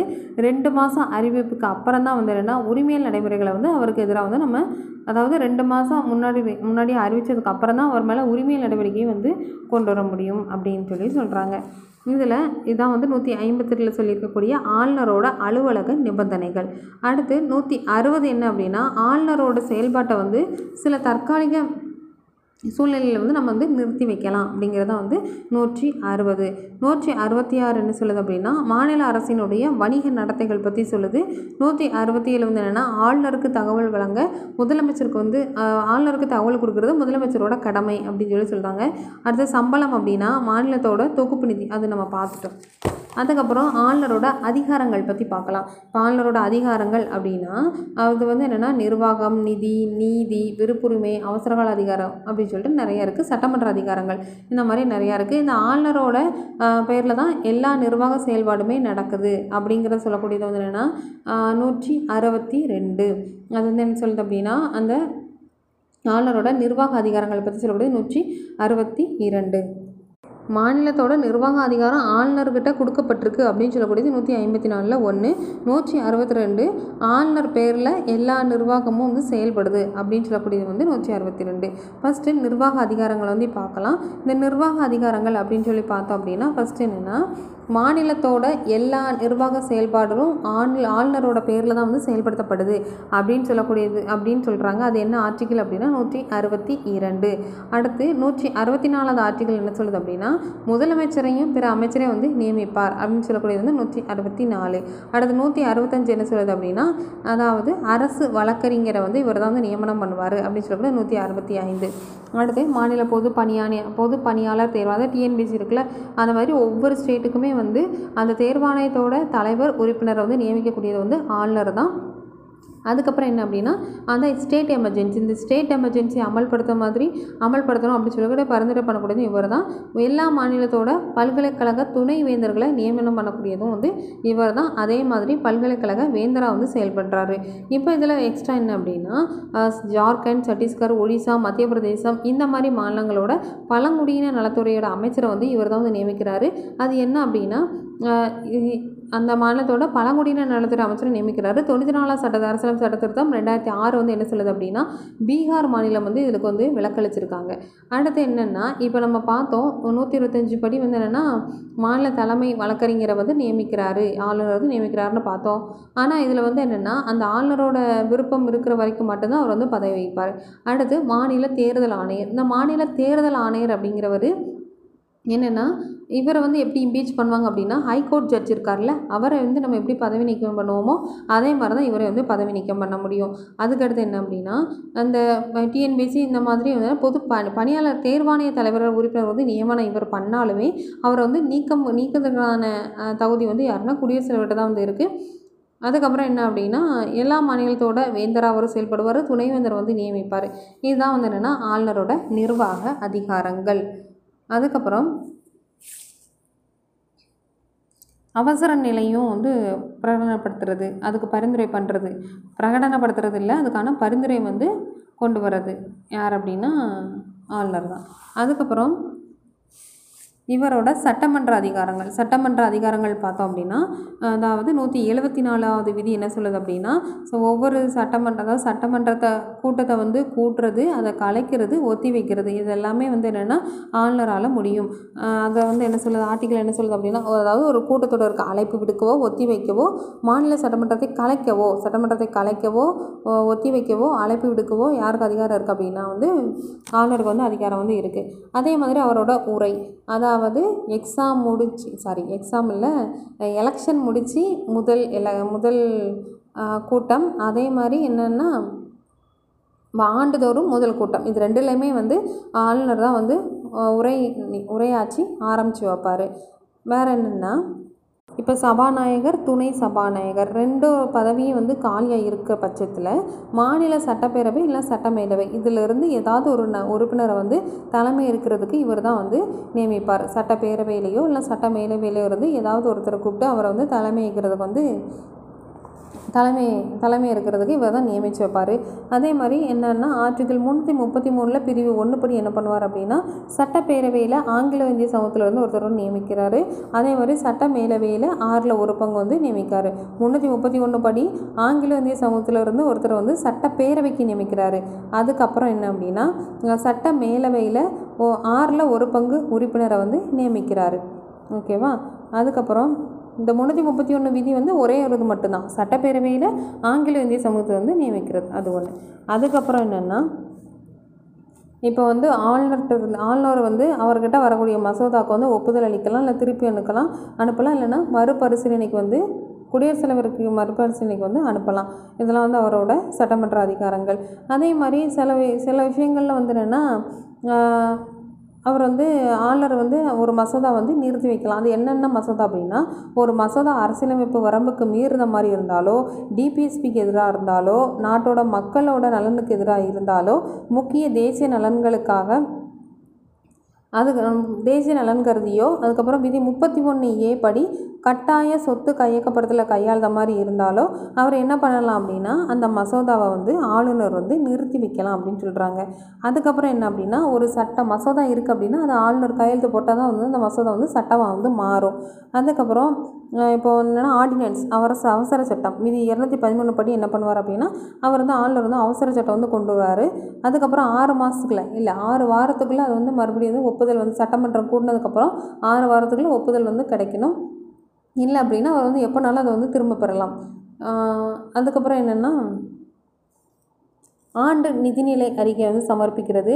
மாநில நிதி ஆணையம் பொதுப்பணியாளர் தேர்வாணையம் மற்றும் சில அறிக்கைகள். இது எல்லா அறிக்கையும் வந்து சட்டமன்றத்தில் வந்து சமர்ப்பிக்கிறது. இதுதான் வந்து இவரோட அதிகாரமாக வந்து இருக்குது அதுக்கப்புறம் பதினஞ்சு நாளுக்கு ஒரு தடவை என்ன பண்ணுவோன்னா மாநில விவகாரங்கள் மேலே மத்திய அரசுக்கு வந்து மாநில விவகாரம் பற்றி மத்திய அரசு வந்து அறிக்கை வந்து சமர்ப்பிச்சுட்டே வந்து இருப்பார். நூற்றி அறுபத்தி மூணு என்ன சொல்லுது அப்படின்னா அமைச்சரவைக்கு வந்து ஆலோசனை சில விஷயங்கள் தவிர மற்றதில் வந்து அமைச்சரவைக்கு வந்து அமைச்சரவை வந்து ஆலோசனை வந்து கொடுக்குறது கொடுக்கறது. அதை வந்து சொல்கிறாங்க அடுத்து இவரோட நிதி அதிகாரங்கள். நிதி அதிகாரம் அப்படின்னு சொல்லி பார்த்தோன்னா ஆண்டு வரவு செலவு திட்டத்தை தயார் பண்ணி அறிமுகப்படுத்துறது யாருன்னா ஆளுநர் தான். விதி வந்து இரநூற்றி இரண்டு. அடுத்து துணை வரவு செலவு திட்டம் தேவைப்படுச்சு அப்படின்னா அதை வந்து நிதியமைச்சர் வந்து தாக்கல் பண்ணுவார். அதுக்கப்புறம் என்னென்னா பண மசோதாவுக்கு முன் அனுமதி வந்து தேவை. யாருக்கு யார்கிட்ட ஆளுநர்கிட்ட முன் அனுமதி பண மசோதா கொண்டு வரணும் அப்படின்னா ஆள்கிட்ட ஆளுநர்கிட்ட நம்ம முன் அனுமதி வந்து வாங்கியிருக்கணும். அதுக்கு அடுத்து என்ன அப்படின்னா ஏதாவது ஒரு நிதி ஒதுக்கீடு வந்து பண்ணணும் அப்படின்னா அதோட அதுக்கு வந்து ஆளுநரோட பரிந்துரை வந்து கண்டிப்பாக தேவை. நிதி ஒதுக்கீடாக இருக்கட்டும் பண மசோதா இருக்கட்டும் மானிய கோரிக்கையாக இருக்கட்டும் எல்லாத்துக்குமே வந்து அவரோட அனுமதி வந்து தேவை. அடுத்து என்னென்னா அவசர நிதி. கண்டிஜென்சி ஃபண்ட்லேருந்து நிதி ஒதுக்கணும் அப்படின்னா சாதாரண நிதி ஒதுக்கீடும் சரி கண்டிஜென்சி ஃபண்ட் நிதி ஒதுக்கீடு ரெண்டுக்குமே வந்து அவரோட அனுமதி வந்து தேவை. அடுத்து நிதி ஆணையம் வந்து அஞ்சு வருஷத்துக்கு ஒருக்க வந்து அமைப்பார். என்ன அப்படின்னா பஞ்சாயத்து நகராட்சி இது ரெண்டோட நிதிநிலை வந்து ச பார்த்துட்டு ஒவ்வொரு அஞ்சு வருஷத்துக்கும் வந்து ஒரு நிதிநிலை அறிக்கையை நிதிநிலை ஆணையத்தை வந்து அமைப்பார். இதுக்கான விதி வந்து என்னென்னா விதி இரநூற்றி எண்பது. அடுத்து இவரோட நீதி அதிகாரங்கள். நீதி அதிகாரங்கள் அப்படின்னு சொல்லி பார்த்தோன்னா நூற்றி அறுபத்தஞ்சு படி தலைமை வழக்கறிஞர் வந்து நியமிப்பார். அதுக்கப்புறம் நமக்கு நல்லா தெரிஞ்சதுன்னா நூற்றி அறுபத்தி ஒன்று நூற்றி அறுபத்தி ஒன்று படி என்ன பண்ணுவார் அப்படின்னா அதாவது அவருக்கான தண்டனை வந்து தண்டனை வந்து குறைக்கிறதுக்கான உரிமை. மன்னிப்பு குறைப்பு நிறுத்தி வைத்தல். ஒரு தண்டனை மரண தண்டனை தவிர மத தண்டனை மன்னிக்கலாம் குறைக்கலாம் நிறுத்தி வைக்கலாம். அதுக்கப்புறம் என்ன அப்படின்னா கீழ் நீதிமன்ற நீதிபதிகள் மாவட்ட நீதிபதிகள் இவங்க எல்லாத்தையுமே வந்து நியமனம் பண்ணுறது இவர் தான் அதுக்கப்புறம் என்னென்னா இவர் வந்து high court high court judge இருப்பார்ல high court chief justice இருப்பார்ல அவருக்கான நியமனத்திற்கு அவரை நியமனம் பண்ணும்போது குடியரசுத் தலைவருக்கு இவர் தான் வந்து ஆலோசனை வந்து சொல்லுவார். அதுக்கப்புறம் விதி இரநூத்தி முப்பத்தி மூணு என்ன சொல்லுது அப்படின்னா ஹைகோர்ட்டுக்கு வந்து ஆலோசனை வந்து சொல்கிறது என்னென்னா பதவி உயர்வு இல்லை இப்போ மாவட்ட நீதிபதிகள் இந்த மாதிரி ஏதாவது ஒரு நீதிபதிகளோட பதவி உயரப்போ ஹைகோர்ட்டுக்கு ஹைகோர்ட்டு வந்து உங்களுக்கு வந்து ஆலோசனை வந்து சொல்லும். அடுத்து என்ன அப்படின்னா இவரோட அவசர கால அதிகாரம். அவசர கால அதிகாரம் பார்த்தோம் அப்படின்னா விதின் முந்நூற்றி ஐம்பத்தி ஆறு மாநில அரசை வந்து கலைக்கிறது. எப்போ அப்படின்னா ஒரு அரசியலமைப்பு இயந்திரம் மாநிலத்தில் மாநில அரசு வந்து சிறப்பாக செயல்படலை எல்லாம் செயலிழந்துருச்சு அப்படின்னு அவர் நினைக்கும் போது குடியரசுத் தலைவருக்கு வந்து பரிந்துரை வந்து பண்ணுறது அப்போ அந்த டைமில் வந்து இவர் தான் குடியரசுத் தலைவராக குடியரசுத் தலைவரோட பிரதிநிதியாக மாநில அரசை வந்து ஆட்சி வந்து பண்ணுவார். அடுத்து இவரோட சிறப்புரிமை அதிகாரம் அப்படின்னா முந்நூற்றி அறுபத்தி ஒன்றில் ஒன்று முந்நூற்றி அறுபத்தொன்னில் ஒன்று தான் இவரோட சிறப்புரிமை அதிகாரம். இது வந்து என்ன சொல்லுது அப்படின்னா இவர் வந்து அவரோட பணியை பணியவோ இல்லைன்னா அவரோட பவரையோ செயல்படுத்துறதுக்கு நீதிமன்றத்துக்கு எந்த பதிலளிக்கணும்னு தேவை கிடையாது. அதே மாதிரி இவர் மேலே குற்றவியல் நடவடிக்கை வந்து கொண்டு வர முடியாது. உரிமையில் வழக்கு தொடரணும் அப்படின்னாலுமே ரெண்டு மாதத்துக்கு முன்னாடி அறிவிக்கணும். அடுத்து இவரோட பதவி காலத்தில் இவர் மேலே குற்றச்சாட்டு எழுப்பவோ இல்லை அப்படின்னா கைது செய்யவோ முடியாது அப்படிங்கிறது வந்து சொல்கிறாங்க அதை வந்து சிறப்புரிமை அதிகாரம். அவரோட அதிகாரத்தையோ பணியவோ செய்கிறதுக்கு யாருக்கும் எந்த உயிர் நீதிமன்றத்துக்கும் ப பதில் தேவை கிடையாது. குற்றவியல் நடவடிக்கை கொண்டு போய் வர முடியாது. உரிமையல் நடவடிக்கை வந்து ரெண்டு மாதம் முன்னாடி முன்னறிவிற்கு முன்னாடி வந்து கொண்டு வரலாம். அதே மாதிரி பதவி காலத்தில் இவருக்கான குற்றச்சாட்டு சுமத்துறதுக்கு கைது செய்கிறதுக்கு உரிமை வந்து கிடையாது. அடுத்து விருப்புரிமை அதிகாரம். விருப்புரிமை அதிகாரம் அப்படிங்கிறது என்னென்னா அவர் வந்து குடியரசு தலைவர் பரிசீலனைக்கு ஒரு மசோதா வந்து நிறுத்தி வைக்கலாம். அதே மாதிரி நூ முந்நூற்றி ஐம்பத்தி ஆறு பார்த்தோம்ல அது வந்து விருப்புரிமை அதிகாரத்தில் வந்து வரும். அடுத்து நூற்றி அறுபத்தி ஏழு இந்த நூற்றி அறுபத்தி ஏழு என்ன சொல்லுது அப்படின்னா நிர்வாகம் சட்டமன்றம் இது ரெண்டு தொடர்பான செய்தியை வந்து நம்ம வந்து சீஃப் மினிஸ்டர்கிட்ட வந்து அவர் வந்து பெற்றுக்கலாம். நூற்றி அறுபத்தி ஏழு படி நிர்வாகம் சட்டமன்றம் இது ரெண்டு தொடர்பான செய்திகளை குடியரசுத் தலைவர்கிட்ட இருந்து சாரி யார்கிட்டனா முதலமைச்சர்கிட்ட இருந்து குடியரசுத் தலைவர் ஆளுநர் வந்து பெற்றுக்கலாம். அடுத்து அறுதி பெரும்பான்மை இல்லை. அதாவது ஒரு பெரும்பான்மை இல்லாத அப்போ இவர் வந்து ஏதாவது ஒரு கட்சியை வந்து ஆட்சிக்கு வந்து அழைக்கலாம். அடுத்து நம்பிக்கையில்லா வாக்கெடுப்பு அதாவது நம்பிக்கையில்லா தீர்மானம் வந்து நிறைவேற்றப்படுச்சு அப்படின்னா நம்பிக்கையில்லா வாக்கெடுப்பில் தோல்வி அடைந்துச்சு அப்படின்னா அமைச்சரவையை வந்து இவர் வந்து கலைக்கலாம். அதே மாதிரி பெரும்பான்மை இல்லாமல் போன நேரத்தில் சட்டமன்றத்தை வந்து கலைக்கலாம் அப்படிங்கிறத வந்து சொல்கிறாங்க இதெல்லாம் தான் இவரோட விருப்புரிமை அதிகாரங்கள். அதாவது மசோதாவை நிறுத்தி வைக்கிறது முந்நூற்றி ஐம்பத்தி ஆறு நூற்றி அறுபத்தி ஏழு. பெரும்பான்மை இல்லாதப்ப ஆட்சிக்கு வந்து அழைக்கிறது அறுதி பெரும்பான்மை இல்லாதப்ப நம்பிக்கை வாக்கெடுப்பு தோல் அதில் வந்து தோல்வி அடையும் போது அமைச்சரை வந்து கலைக்கிறது. பெரும்பான்மை இழந்தாலும் சட்டமன்றத்தை கலைக்கிறது. அடுத்து இவரோட இதர அதிகாரங்கள் அப்படின்னு சொல்லி பார்த்தோம் அப்படின்னா கேகிட்ட இருந்து இவர் வந்து அறிக்கை வந்து பெற்றுக்கலாம் மாநில அரசு தொடர்பான அறிக்கையை மத்திய அரசில் இருக்கக்கூடிய கேகிட்ட இருந்து இவர் வந்து கேட்டு பெற்றுக்கலாம். அதே மாதிரி பொதுப்பணி ஆணையத்தோட அறிக்கையை வந்து இவர் வந்து வாங்கிக்கலாம். இது வந்து இவரோட பாரா வந்து சொல்கிறாங்க அடுத்து இவரோட சிறப்பியல் உடைய பொறுப்புகள் அப்படின்னு சொல்லி பார்த்தோம் அப்படின்னா மகாராஷ்டிரா குஜராத் நாகாலாந்து அஸ்ஸாம் மணிப்பூர் சிக்கிம் அருணாச்சல பிரதேசம். இந்த ரீஜியனில் ஃபுல்லாகவே இவர் வந்து என்னென்னா அவருக்கு சில பொறுப்புகள் வந்து இருக்கும் மகாராஷ்டிரான்னு எடுத்துட்டோம் அப்படின்னா விதர்பா மராத்வாடா இந்த ரெண்டுக்கும் வந்து தனி மேம்பாட்டு வாரியம் வந்து அமைக்கிறது. குஜராத்னு எடுத்துட்டோம் அப்படின்னா அந்த குஜராத்லேயும் கட்ச் இந்த ரெண்டு பகுதிக்கு தனி மேம்பாட்டு வந்து அமை மேம்பாட்டு வாரியம் அமைக்கிறது. நாகாலாந்தில் வந்து உள்நாட்டு கலவரம் நடக்கிற வரைக்கும் சட்டம் ஒழுங்கு வந்து பராமரிக்கிறது. அஸ்ஸாம் பழங்குடியின பகுதி வந்து நிர்ணயிக்கிறது. மணிப்பூர் மலைப்பகுதி நிர்வாகம். சிக்கிம் பலதரப்பு மக்களினுடைய அமைதி சமூக பொருளாதார மேம்பாடு அருணாச்சல பிரதேசத்தில் வந்து சட்டம் ஒழுங்கு பராமரிப்பு அப்படிங்கிறது. இதில் போக வேறு என்னென்னா கர்நாடகா கை ஹைதராபாத் இது ரெண்டுக்கும் இடையிலான தனித்தனி மேம்பாட்டு குழு வந்து நிறுவுறது. இது வந்து எது மூலமாக சேர்த்துருக்காங்க அப்படின்னா தொண்ணூற்றி எட்டாவது அரசியலமைப்பு சட்டத்திருத்தம் ரெண்டாயிரத்தி பன்னிரெண்டு படி இதை வந்து சேர்த்துருப்பாங்க. கர்நாடகா ஹைதராபாத் இடையான தனித்தனி மேம்பாட்டு குழு வந்து நிறுவுறது. அதுக்கப்புறம் என்ன அப்படின்னா ஆளுநரோட அரசியலமைப்பு நிலை ஆளுநரோட அரசியலமைப்பு நிலை பற்றி பார்க்கலாம். இவர் வந்து ஒரு பேரளவு நிர்வாகி தான். அமைச்சரவை ஆலோசனையோட பணி மற்றும் அதிகாரத்தை வந்து செயல் அமைச்சரவை ஆலோசனை மூலமாக தான் இவர் வந்து அவரோட பணியவோ அதிகாரத்தையோ வந்து செயல்படுத்த முடியும். இவருக்கு வந்து ஒரு இரட்டைத்தன்மை வந்து இருக்குது என்ன அப்படின்னா மத்திய அரசோட பிரதிநிதி மாநில அரசினுடைய அரசியலமைப்பு தலைவராக வந்து இருக்கிறாரு. அடுத்து அமைச்சரவை சட்டப்பேரவைக்கு அமைச்சரவை சட்டப்பேரவைக்கு இவர் வந்து கூட்டு பொறுப்பாக வந்து இருக்கார். இப்போ இதில் வந்து நூற்றி ஐம்பத்தி நாலு பார்த்தோம் அப்படின்னா மாநிலத்தோட நிர்வாக அதிகாரங்கள் ஆளுநர் வந்து நேரடியாகவோ அல்லது துணை நேரடியாகவோ இல்லைனா அல்லது ஏதோ ஒரு துணையோடய வந்து செய்யலாம் அப்படிங்கிறத சொல்கிறாங்க நூற்றி அறுபத்தி மூணு என்ன சொல்லுது அப்படின்னா முதலமைச்சர் தலைமை இருக்கக்கூடிய அமைச்சர் குழு ஆளுநருக்கு வந்து உதவியும் அறிவுரையும் வந்து வழங்கும் அப்படின்னு சொல்லக்கூடியது வந்து நூற்றி அறுபத்தி மூணு. அதாவது இவருக்கு வந்து அறிவுரையும் உதவியும் வழங்குறதுக்கு ஒரு குழு வந்து இருக்குது அது வந்து முதலமைச்சர் தலைமையாக கொண்ட ஒரு அமைச்சரவை குழு வந்து இருக்குது நூற்றி அறுபத்தி நாலு என்ன சொல்லுது அப்படின்னா அமைச்சர்கள் குழு கூட்டாக மாநில சட்டப்பேரவைக்கு பொறுப்பு. அமைச்சர்கள் குழு வந்து என்னென்னா சட்டப்பேரவைக்கு பொறுப்பு கூட்டு பொறுப்பு அப்படிங்கிறது. அடுத்து இப்போ அரசியலமைப்பும் வச்சு பார்க்கும்போது குடியரசுத் தலைவர் வந்து ஆளுநர்கிட்ட இருந்து குடியரசுத் தலைவருக்கும் ஆளுநருக்கும் என்னென்ன வேறுபாடுகள் அப்படின்னு சொல்லி பார்த்தோம் அப்படின்னா சில நேரத்தில் ஆளுநர் வந்து அவர் தன்னிச்சையாக அவர் இஷ்டத்துக்கு அவர் செயல்படுறதுக்கான அதிகாரம் வந்து இருக்குது ஆனால் குடியரசுத் தலைவர் வந்து எந்த நேரத்துலையும் அவர் வந்து தன்னிச்சையாக செயல்படுறதுக்கான அதிகாரம் வந்து கிடையாது. அடுத்து என்ன அப்படின்னா நாற்பத்தி ரெண்டாம் சட்ட திருத்தம் ஆயிரத்தி தொள்ளாயிரத்தி எழுபத்தாறு என்ன சொல்லுது அப்படின்னா குடியரசுத் தலைவர் அமைச்சர்களோட ஆறு அறிவுரை வந்து ஏற்கிறதுக்கு கடமைப்பட்டவர். ஆனால் ஆளுநர்களுக்கு இந்த மாதிரியான வ வழிவகை வந்து கிடையாது. அதாவது குடியரசுத் தலைவர் அமைச்சரோட அறிவுரையே வந்து ஏற்கணும் அப்படிங்கிறது வந்து கட்டாயம் கிடையாது அப்படிங்கிறத சொல்கிறாங்க ஒரு குறிப்பிட்ட விஷயத்தில் ஆளுநர் வந்து அவர் விஷயம் அவர் இஷ்டப்படி செயல்படலாமா வேண்டாமா அப்படிங்கிறத வந்து டிசைட் பண்ண பண்ணக்கூடியது வந்து யார் அப்படின்னா ஆஹ், அப்படிங்கன்னு ஒரு ஒரு சூழ்நிலை வரும்போது அவர் ஆளுநர் வந்து என்ன முடிவு எடுக்கிறாரோ எடுக்கிறாரோ அதான் வந்து இறுதியானது. அதே மாதிரி அவரால் மேற்கொள்ளப்படக்கூடிய எந்த வரையறையுமே வந்து நம்ம கேள்வி கேட்க முடியாது அப்படிங்கிற ஒரு சொல்லும் வந்து இருக்குது இப்போ ஆளுநர் வந்து பின்வரக்கூடிய விஷயங்களில் அரசியலமைப்பின் தன்னிச்சையான அதிகாரம் கொண்டவர். அதாவது எந்தெந்த விஷயங்கள்லாம் அவருக்கான தன்னிச்சையான அதிகாரம் இருக்குது அப்படின்னா ஒரு மசோதாவை குடியரசுத் தலைவரோட பரிந்துரைக்கிற ஓ- பரிந்துரைக்கு நம்ம வந்து அவர் வந்து ஒதுக்கி வைக்கிறது. அதே மாதிரி மாநிலத்தில் குடியரசுத் தலைவரோட ஆட்சியை வந்து அமல்படுத்த பரிந்துரைக்கிறது. அதே மாதிரி என்னென்னா ஒரு ஒரு ஒருங்கிணைந்த யூனியன் பிரதேசத்தோட நிர்வாக பணியில் வந்து அதாவது கூடுதல் பணியில் வந்து இருக்கும்போது அவர் வந்து தனிச்சான அதிகாரம் வந்து இருக்கும். அஸ்ஸாம் மேகாலயா திரிபுரா மிசோரம் போன்ற மாநிலங்களோட பழங்குடி மாவட்ட கவுன்சில்களோட தாது வளங்களை எடுப்பதற்கு எடுக்கிறதுக்கு விற்பனை தொகையை வந்து எவ்வளோ ஒதுக்குறது இந்த மாதிரி தீர்மானத்தில் அவர் தனிச்சையாக செயல்படலாம். முதலமைச்சர் வந்து தகவலை கேட்கும்போதும் அவர் வந்து செயல்படலாம் அப்படிங்கிறத சொல்கிறாரு ஏற்கனவே நம்ம விருப்புரிமை அதிகாரம்னு சொல்லி பார்த்தோம். அதுதான் வந்து என்னென்னா சூழலுக்கு ஏற்ற மாதிரி அவர் சில விஷயங்கள் வந்து தனிச்சே செயல்படலாம். என்ன அப்படின்னா இப்போ மாநில சட்டப்பேரவையில் வந்து தெளிவான ஒரு பெரும்பான்மை வந்து கிடையாது. இல்லாமல் இருக்குது அது இல்லை அப்படின்னா மாநிலத்தோட முதலமைச்சர் திடீர்னு இறந்துடுறாரு அந்த நேரத்தில் இவர் வந்து முதலமைச்சர் வந்து நியமனம் பண்ணலாம். அதே மாதிரி மாநிலத்தோட சட்டப்பேரவையில் அமைச்சர் குழு வந்து அதாவது நம்பிக்கையில்லா தீர்மானம் தோ நம்பிக்கையில்லா தீர்மானம் வந்து நிறைவேற்றப்பட்டுருச்சு இல்லைன்னா நம்பிக்கை வாக்கெடுப்பு நம்பிக்கை நிரூபிக்க இயலவில்லை. சி நம்பிக்கையை நிரூபிக்க முடியலை அப்படின்னா அவங்களை வந்து பதவி நீக்கம் பண்ணலாம்.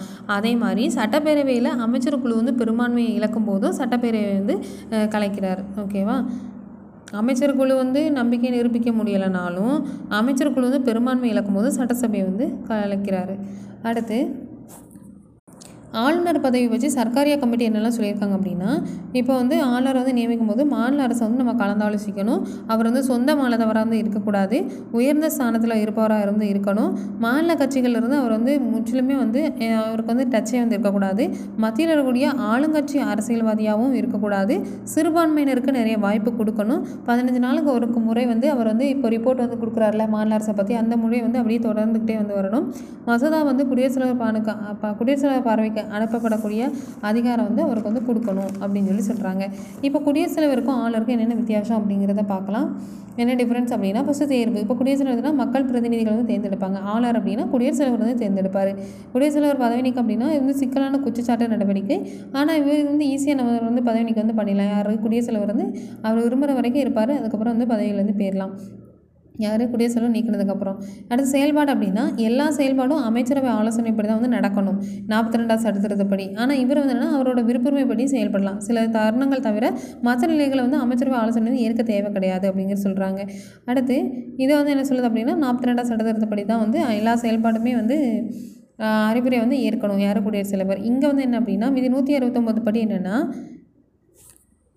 அவருக்கு வந்து உதவியும் ஆலோசனையும் வந்து கொடுப்பாங்க அப்படிங்கிறத சொல்கிறாங்க அடுத்து இப்போ ஆளுநர்னு எடுத்துட்டோம் அப்படின்னா எந்த ஒரு செயலையுமே வந்து அவர் தன் விருப்பப்படி வந்து தன் விருப்புரிமைப்படி செய்யலாது. ஆனால் ஆளுநருக்கு வந்து விருப்புரிமை அதிகாரம் வந்து இருக்குது அவர் மட்டும்தான் வந்து அவரோட விருப்புரிமை அதிகாரத்தில் வருமா அப்படிங்கிறத முடிவு வந்து ஒரு விஷயம் வந்து அவரோட விருப்புரிமை அதிகாரத்தில் வருமா வராதா அப்படிங்கிறத முடிவு பண்ணக்கூடியதே ஆளுநர் தான். விதி நூற்றி அறுபத்தி மூணில் ரெண்டு.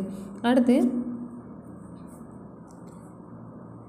குடியரசுத் தலைவரோட கட்டளை குடியரசுத் தலைவரோட கட்டளை வந்து கட்டளை வந்து வேணும் அப்படிங்கிற சில சூழ்நிலைகளில் அமைச்சரவையோட ஆலோசனை அவருக்கு வந்து கிடைச்சாலுமே இறுதியில் வந்து அவரோட விருப்பம் போல் வந்து அவர் வந்து செயல்படலாம் அப்படிங்கிறது சொல்கிறாங்க இப்போ இந்திய கூட்டாட்சியிலன்னு பார்த்தோம் அப்படின்னா ஒரு இரட்டைத்தன்மையான பங்கு வந்து ஆளுநர் பதவிக்கு அரசியலமைப்பு வந்து வழங்கியிருக்கு அப்படிங்கிறது வந்து சொல்கிறாங்க இப்போது மன்னலி மன்னிப்பளிக்கக்கூடிய அதிகாரத்தை வச்சு ரெண்டுக்கும் வந்து ஒப்பீடு வந்து பார்க்கலாம். இப்போ குடியரசுத் தலைவர் அப்படின்னா மத்திய அரசு சட்டத்துக்கு உட்பட்ட தண்டனை வந்து அவர் வந்து மன்னிக்கலாம். ஆனால் ஆளுநர் மாநில அரசுக்கு உட்பட்ட அந்த விதிகளுக்கு உட்பட்டு தண்டிக்கப்பட்ட ஒருவருக்கு வந்து மன்னிப்பு வந்து வழங்கலாம். இப்போ குடியரசுத் தலைவர் அப்படின்னா அவரை மன்னிக்கலாம் மீட்கலாம் நீக்கலாம். இடைநீக்கம் செய்யலாம். மரண தண்டனையை மாற்ற அதிகாரம். அவ குடியரசுத் தலைவர் மட்டும் மரண தண்டனைக்கு வந்து மன்னிப்பு வந்து வழங்க முடியும். ஆனால் இவர் வந்து மரண தண்டனையை ரத்து செய்ய முடியாத ஆளுநர். ஆனால் மரண தண்டனையை மன்னித்து மீட்க இடைநீக்கம் செய்ய அதிகாரம் வந்து அவருக்கு வந்து இருக்குது அடுத்து இப்போ மசோதாவை பொறுத்து ரெண்டுமே வீட்டோ அதிகாரம் இருக்குல்ல. ஆளுநர் குடியரசு வீட்டோ அதிகாரம் அப்படின்னு சொல்லி பார்த்தோம் அப்படின்னா குடியரசுத் தலைவர்னா சாதாரண மசோதாவை வச்சு பார்த்தோம் அப்படின்னா அவர் வந்து இப்போ ரெண்டு மாதம் ரெண்டு அவையிலுமே வந்து பார்லிமெண்ட்டில் ரெண்டு அவையிலும் நிறைவேறி அவர் கைக்கு வருது அப்படின்னா எந்த நிறைவேறியோ இல்லைனா கூட்டு அமர்வு மூலமாக நிறைவேறியோ ஒரு மசோதா வருது அப்படின்னா அவர் வந்து ஒப்புதல் அளிக்கலாம் நிறுத்தி வைக்கலாம். இல்லை மறுபரிசீலனை திருப்பி இப்போ அனுப்பலாம். திருப்பி அனுப்பும்போது அவங்க மறுபடியும் நிறைவேற்றி அனுப்புனாங்க அப்படின்னா அது வந்து எந்த ஒரு ஒப்புதல் அளிக்காமல் இருக்க முடியாது. இடைநீக்க அதிகாரம் மட்டும் தான் பண்ண முடியும். இதே மாதிரி தான் இங்கேயும். இப்போ ஸ்டேட்டில் இருந்து ரெண்டு அவையினாலேயோ இல்லைன்னா கூட்டமர்வுனாலேயோ ஒரு மசோதா நிறைவேறுச்சுன்னா ஒப்புதல் அளிக்கலாம் நிறுத்தி வைக்கலாம் நம்ம மறுபரிசீலனை அனுப்பலாம். இன்னொன்று ஆப்ஷன் இவருக்கு இருக்குது என்ன அப்படின்னா குடியரசுத் தலைவரோட பரிந்துரைக்காக ஒதுக்கி வைக்கலாம் அப்படிங்கிறது. இப்போ அந்த குடியரசுத் தலைவரோட பரிந்துரையிலிருந்து மாநில ஆளுநர்கிட்ட இருந்து வருது அப்படின்னா அதில் குடியரசுத் என்ன பண்ணணும்னா ஒப்புதல் அளிக்க நிறுத்தி வைக்கலாம் மறுபரிசீலனை திருப்பி அனுப்பலாம். அதே மாதிரி சட்டமன்றம் ஆறு மாதத்தில் அதை வந்து பரிசீலனை மறுபரிசீலனை பண்ணி பண்ணி அனுப்பணும். அந்த மாதிரி மறுபரிசீலனை பண்ணி அனுப்பும்போது குடியரசுத் தலைவர் அதுக்கு வந்து கண்டிப்பாக ஒப்புதல் அளிக்கணும் அப்படிங்கிறது தேவை கிடையாது. ஒப்புதல் வழங்காலுமே வழங்காமலுமே வந்து இருக்கலாம். இந்த மாதிரி மசோதாவில் இந்த மாதிரி மசோதா இப்போ நிறைவேறி வ நிறைவேறுது அப்படின்னா அதுக்கு வந்து ஆளுநரோட சைன் வந்து தேவை கிடையாது. குடியரசுத் தலைவர் வந்து சைன் போட்டாலே வந்து போதும் அப்படின்னு சொல்லி சொல்கிறாங்க இப்போ அடுத்து பண மசோதா. பண மசோதா அப்படின்னு சொல்லி பார்த்தோன்னா பண மசோதா நிறைவேற்றணும் அப்படின்னா முன் அனுமதி. குடியரசுத் தலைவரோட முன் அனுமதி வந்து கிடச்சிருக்கணும். இதில் வந்து ரெண்டு எண்ணம் இருக்குது என்ன ஒப்புதல் விளங்கலாம் நிறுத்தி வைக்கலாம் ஆனால் திருப்பி வந்து அனுப்ப முடியாது. ஏன் அப்படின்னா யாருமே பெர்மிஷன் வாங்கிட்டு தான் வந்து இதை வந்து கொண்டு வருவாங்க. இதே மாதிரி மாநில ஆளுநர்கிட்ட இருந்து ஒரு மஸ் பண மசோதா இங்கே வந்து ஒப்புதல் பெற வருது அப்படின்னா அதே மாதிரி ஒப்புதல் வேணாலும் நிறுத்தி வைக்கலாம். இதையுமே வந்து மாநில சட்டமன்றத்துக்கு திருப்பி வைக்கலாம். அதாவது திருப்பி அனுப்ப முடியாது. மற்ற மசோதாக்கள் மாதிரி திருப்பி அனுப்ப முடியாது. இதே மாதிரி என்னென்னா இந்த பண மசோதா பொறுத்த ஆளுநருக்கு என்னென்னா எந்த ஒரு மசோதா சட்டமன்றத்தில் நிறைவேற்றப்பட்டு ஆளுநரோட ஒப்புதலுக்கு அனுப்புகிறாங்க அப்படின்னா அதில் வந்து மூணு தேர்வு வந்திருக்கு. என்னென்னா ஒப்புதல் வழங்க நிறுத்தி வைக்கலாம்.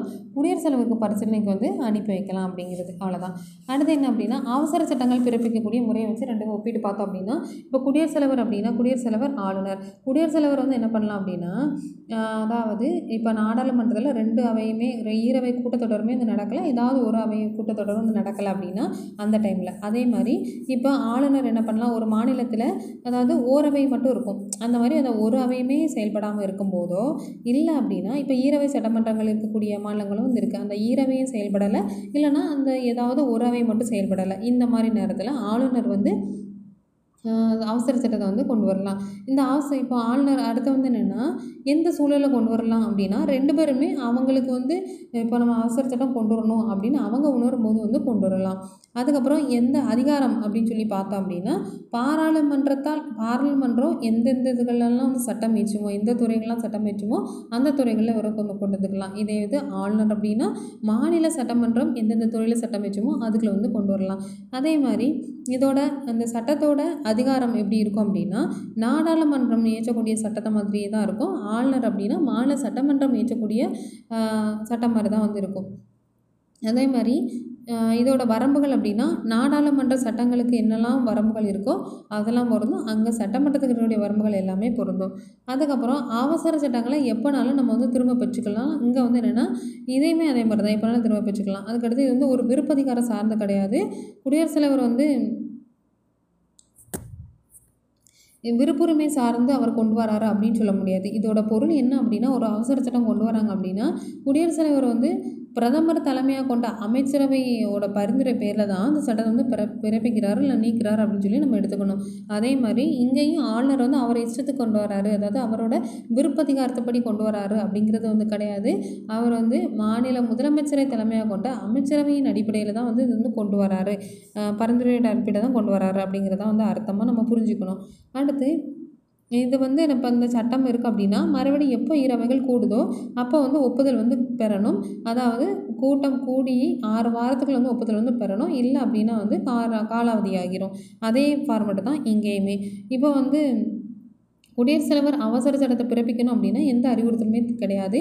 ஆனால் ஆளுநருக்கு வந்து ஒரு மூணு காரணத்தை மூணு சூழ்நிலைகளில் மட்டும்தான் வந்து அவசர சட்டத்தை அவர் இஷ்டத்துக்கு அவர் வந்து கொண்டு வர முடியாது. அது என்ன அப்படின்னா ஒரு மசோதா வந்து சட்டமன்றத்தில் மாநில சட்டமன்றத்தில் கொண்டு வரதுக்கு முன்னாடி குடியரசுத் தலைவர்கிட்ட ஒப்புதல் வந்து வாங்கணும் அப்படிங்கிற மசோதா. அந்த மசோதா அந்த மாதிரி மசோதாக்களை வந்து அவர் வந்து கொண்டு வர இயலாது.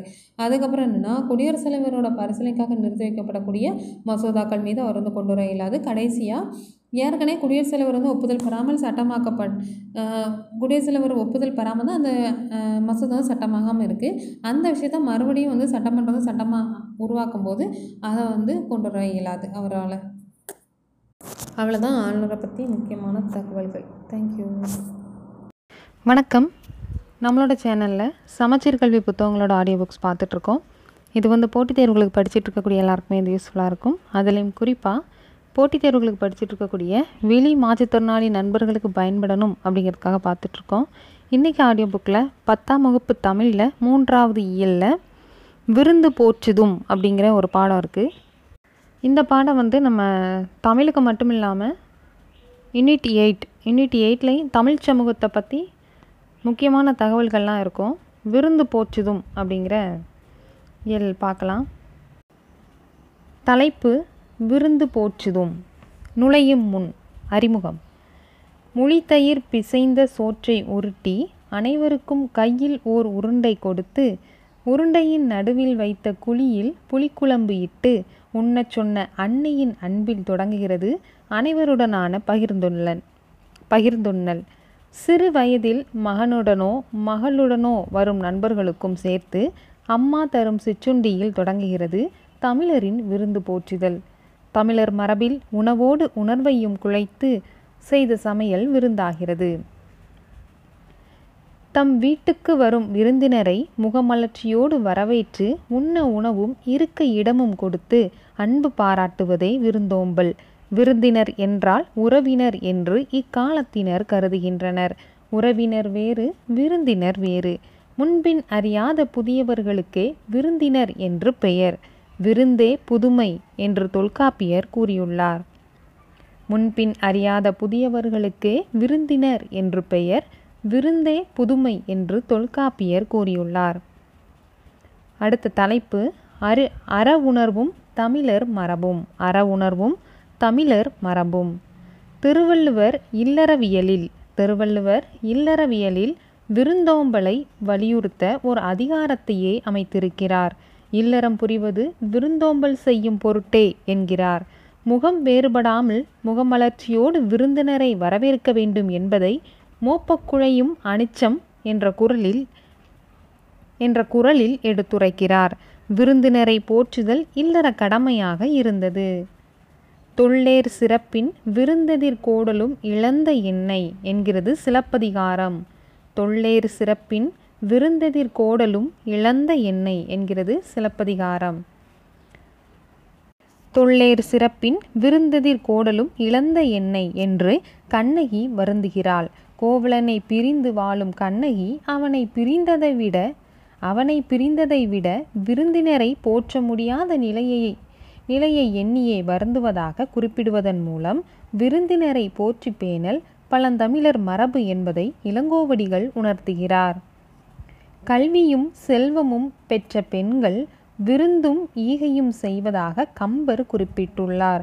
கல்வியும் செல்வமும் பெற்ற பெண்கள் விருந்தும் ஈகையும் செய்வதாக கம்பர் குறிப்பிட்டுள்ளார். கலிங்கத்து பரணியிலும் ஜெயகொண்டார் ஜெயங்கொண்டார் விருந்தினருக்கு உணவிடுவோரின் முகமலர்ச்சியை உவமையாக்கியுள்ளார். கலிங்கத்து பரணியிலும் ஜெயங்கொண்டார் விருந்தினருக்கு உணவிடுவோரின் முகமலர்ச்சியை உவமையாக்கியுள்ளார்.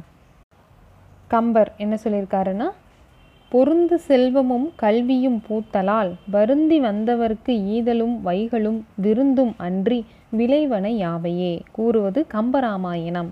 பொருந்து செல்வமும் கல்வியும் பூத்தலால் வருந்தி வந்தவர்க்கு ஈதலும் வைகளும் விருந்தும் அன்றி விளைவன யாவையே கூறுவது கம்பராமாயணம். அடுத்து ஜெயங்கொண்டார். விருந்தினரும் வறியவரும் நெருங்கியுண்ண மேன்மேலும் முகமலரும் மேலோர் போல.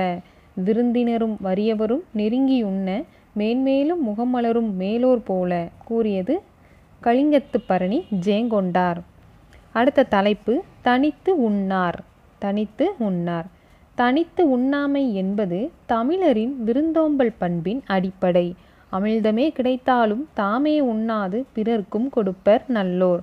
அத்தகையோரால் தான் உலகம் நிலைத்திருக்கிறது என்பதை உண்டால் அம்ம இவ்வுலகம் இந்திரர் அமிழ்தம் இயைவதாயினும் இனிது என தமியர் உண்டலும் இலரே உண்டால் அம்ம இவ்வுலகம் இந்திரர் அமிழ்தம் இயைவதாயினும் இனிது என தமியர் உண்டலும் இலரே என்கிறது புறநானூறு. இப்பாடலடிகளை பாடியவர் கடலுள் மாய்ந்த இளம்பெரு வழுதி. கடலுள் மாய்ந்த இளம்பெரு வழுதி. அடுத்த தலைப்பு அல்லில் ஆயினும். அல்லில் ஆயினும். விருந்தோம்பல் என்பது பெண்களின் சிறந்த பண்புகளுள் ஒன்றாக கருதப்படுகிறது. நடு இரவில் விருந்தினர் வந்தாலும் மகிழ்ந்து வரவேற்று உணவிடும் நல்லியல்பு குடும்பத் தலைவிக்கு உண்டு. இதை அல்லில் ஆயினும் விருந்துவரின் அல்லில் ஆயினும் விருந்துவரின் உவக்கும் என்கிறது நற்றினை அல்லில் ஆயினும் விருந்துவரின் உவக்கும் என்று நச்சினை குறிப்பிடுகிறது. அடுத்து ஒரு பாக்ஸ் டேட்டா தெரியுமா? ஏழு அடி நடந்து சென்று வழி அனுப்பினர். பண்டைய தமிழர்கள் வீட்டிற்கு வந்த விருந்தினர் திரும்பிச் செல்லும்போது அவர்களை பிரிய மனமின்றி வருந்தினர். மேலும் வழியனுப்பும் பொழுது அவர்கள் செல்லவிருக்கின்ற நான்கு குதிரைகள் பூட்டப்பட்ட தேர் வரை ஏழு அடி நடந்து சென்று வழியனுப்பினர் காலின் ஏழடி பின் சென்று என்கிறது பொருணர் ஆற்றுப்படை காலின் ஏழடி பின் சென்று என்கிறது பொருணர் ஆற்றுப்படை அடுத்த தலைப்பு இன்மையிலும் விருந்தோம்பல் இன்மையிலும் விருந்தோம்பல். வீட்டிற்கு வந்தவருக்கு வறிய நிலையிலும் எவ்வழியிலேனும் முயன்று விருந்தளித்து மகிழ்ந்தனர். மகிழ்ந்தனர் நம் முன்னோர். தானியம் ஏதும் இல்லாத நிலையில் விதைக்காக வைத்திருந்த திணையை உரலில் இட்டு குத்தி எடுத்து விருந்தினருக்கு விருந்தளித்தாள் தலைவி. இதனை குரல் உணங்கு விதைத்தினை உரல்வாய் பெய்து சிறிது புறப்பட்டன்றோ இழல் குரல் உணங்கு விதைத்தினை உரல்வாய் பெய்து சிறிது புறப்பட்டன்றோ இழல் என்று புறநானூறு காட்சிப்படுத்துகிறது. நேற்று வந்த விருந்தினரை பேணுவதற்கு பொருள் தேவைப்பட்டதால் இரும்பினால் செய்த பழைய வாளை அடகு வைத்தான் தலைவன். இன்றும் விருந்தினர் வந்ததால் தன் கருங்கோட்டு சீரியாலை பணையம் வைத்து விருந்தளித்தான் என்கிறது புறநானூறு. இச்செய்தி நெருணை வந்த விருந்திற்கு மர் மற்று தன் இரும்புடை பழவால் வைத்தனன் இன்று இக்கருங்கோட்டு சீரியால் பணையம். நெருணை வந்த விருந்திற்கு மற்று தன் இரும்புடை பழவால் வைத்தனன் இன்று இக்கருங்கோட்டுச் சீரியால் பணையம். என்கிறது புறநானூறு. இளையான்குடி மாரநாயனாரின் இளையான்குடி மாரநாயனாரின் வீட்டுக்கு வந்த சிவனடியாருக்கு விருந்தளிக்க அவரிடம் தானியம் இல்லை. எனவே அன்று விதைத்துவிட்டு வந்த நெல்லை அரித்து வந்து பின் சமைத்து விருந்து படைத்த திறம் பெரிய புராணத்தில் காட்டப்படுகிறது. இளையான்குடி மாரநாயனாரின் வீட்டுக்கு வந்த சிவனடியாருக்கு விருந்தளிக்க அவரிடம் தானியம் இல்லை. எனவே அன்று விதைத்துவிட்டு வந்த நெல்லை அரித்து வந்து பின் சமைத்து விருந்து படைத்த திறம் பெரிய புராணத்தில் காட்டப்படுகிறது. அடுத்த தலைப்பு நிலத்திற்கேற்ற விருந்து நிலத்திற்கேற்ற விருந்து. நெய்தல் நிலத்தவர் பாணர்களை வரவேற்று குழல் மீன் கறியும் பிறவும் கொடுத்தனர் என்கிறது சிறுபானாட்சிப்படை நெய்தல் நிலத்தவர் பாணர்களை வரவேற்று குழல் மீன் கறியும் பிறவும் கொடுத்தனர் என்கிறது சிறுபானாற்று படை. அடுத்து ஒரு பாக்ஸ் இன்ஃபர்மேஷன் இலையை மடிப்பதற்கு முந்தைய வினாடிக்கு முன்பாக மறுக்க மறுக்க பரிமாறப்பட்ட கூடுதல் இட்லியில் நீண்டு கொண்டிருந்தது பிரியங்களின் நீள் சரடு. இலையை மடிப்பதற்கு முந்தைய வினாடிக்கு முன்பாக மறுக்க மறுக்க பரிமாறப்பட்ட கூடுதல் இட்லியில் நீண்டு கொண்டிருந்தது பிரியங்களின் நீள் சரடு. அம்சப்பிரியா அவங்களோட கவிதை. அடுத்த அடுத்த தலைப்பு விருந்தை எதிர்கொள்ளும் தன்மை விருந்தை எதிர்கொள்ளும் தன்மை. இல்லத்தில் பலரும் நுழையும் அளவிற்கு பெரிய இல்லத்தில் பலரும் நுழையும் அளவிற்கு உள்ள பெரிய வாயிலை இரவில் மூடுவதற்கு முன்னர் உணவு உண்ண வேண்டியவர்கள் யாரேனும் உள்ளீர்களா? என்று கேட்கும் வழக்கம் இருந்தது. பலர்புகு வாயில் அடைப்ப கடவுணர் வருவீர் உளிரோ என்று குறுந்தொகை அடிகள் கூறுகிறது. பலர்புகு வாயில் அடைப்ப கடவுணர் வருவீர் உளீரோ என்கிறது குறுந்தொகை. மருந்தை ஆயினும் விருந்தொடு உண் என்று கொன்றை வேந்தனில் ஔவையார் பாடியுள்ளார். மருந்தே ஆயினும் விருந்தொடு உண் என்று கொன்றை வேந்தனில் ஔவையார் பாடியுள்ளார். அவர் பாடிய தனிப்பாடலில் வரகரிசி சோறும் வழுதுணங்காய் வாட்டும் முறமுறவென புளித்த மோரும் திறமுடனே புல்வேலூர் பூதன் புரிந்து விரிந்து இட்டான். இது எல்லா உலகும் பெறும். வரகரிசி சோறும் வழுதுணங்காய் வாட்டும் முறமுறவென புளித்த மோரும் திறமுடனே புல்வேலூர் பூதன் புரிந்து விருந்து புரிந்து விருந்து இட்டான். இது எல்லா உலகும் பெறும் என்று அவர் கூறுவதிலிருந்து வள்ளல்களால் விருந்தினர் போற்றப்பட்டதை அறிய முடிகிறது. அடுத்த தலைப்பு உற்றாரோடு நின்ற விருந்து. உற்றாரோடு நின்ற விருந்து. சங்க காலத்திலிருந்தே அரசனாயினும் வறியோராயினும் விருந்தினர்களை போற்றினர். கால மாற்றத்தில் புதியவர்களாகிய விருந்தினர்களை வீட்டுக்குள் அழைத்து உணவிடுவது குறைந்தது. விருந்து புறப்பது குறைந்ததால் சத்திரங்கள் பெருகின. நாயக்கர் மராட்டியர் ஆட்சி காலங்களில் மிகுதியான சத்திரங்கள் வழிச்செல்வோர்களுக்காக கட்டப்பட்டன. நாயக்கர் மராட்டியர் ஆட்சி காலங்களில் மிகுதியான சத்திரங்கள் வழி செல்வோர்களுக்காக கட்டப்பட்டன. புதியவர்களான விருந்தினர்களை ஏற்பது குறைந்துவிட்ட காலத்தில் ஓரளவு தெரிந்தவர்களை மட்டுமே விருந்தினர்களாக ஏற்றனர். படிப்படியாக உற்றார் உறவினர்கள் நண்பர்கள் ஆகியோரையே விருந்தினர்களாக போற்றும் நிலைக்கு மாறினர். அடுத்த தலைப்பு விருந்தோம்பல் இன்றும் விருந்தோம்பல் இன்றும்.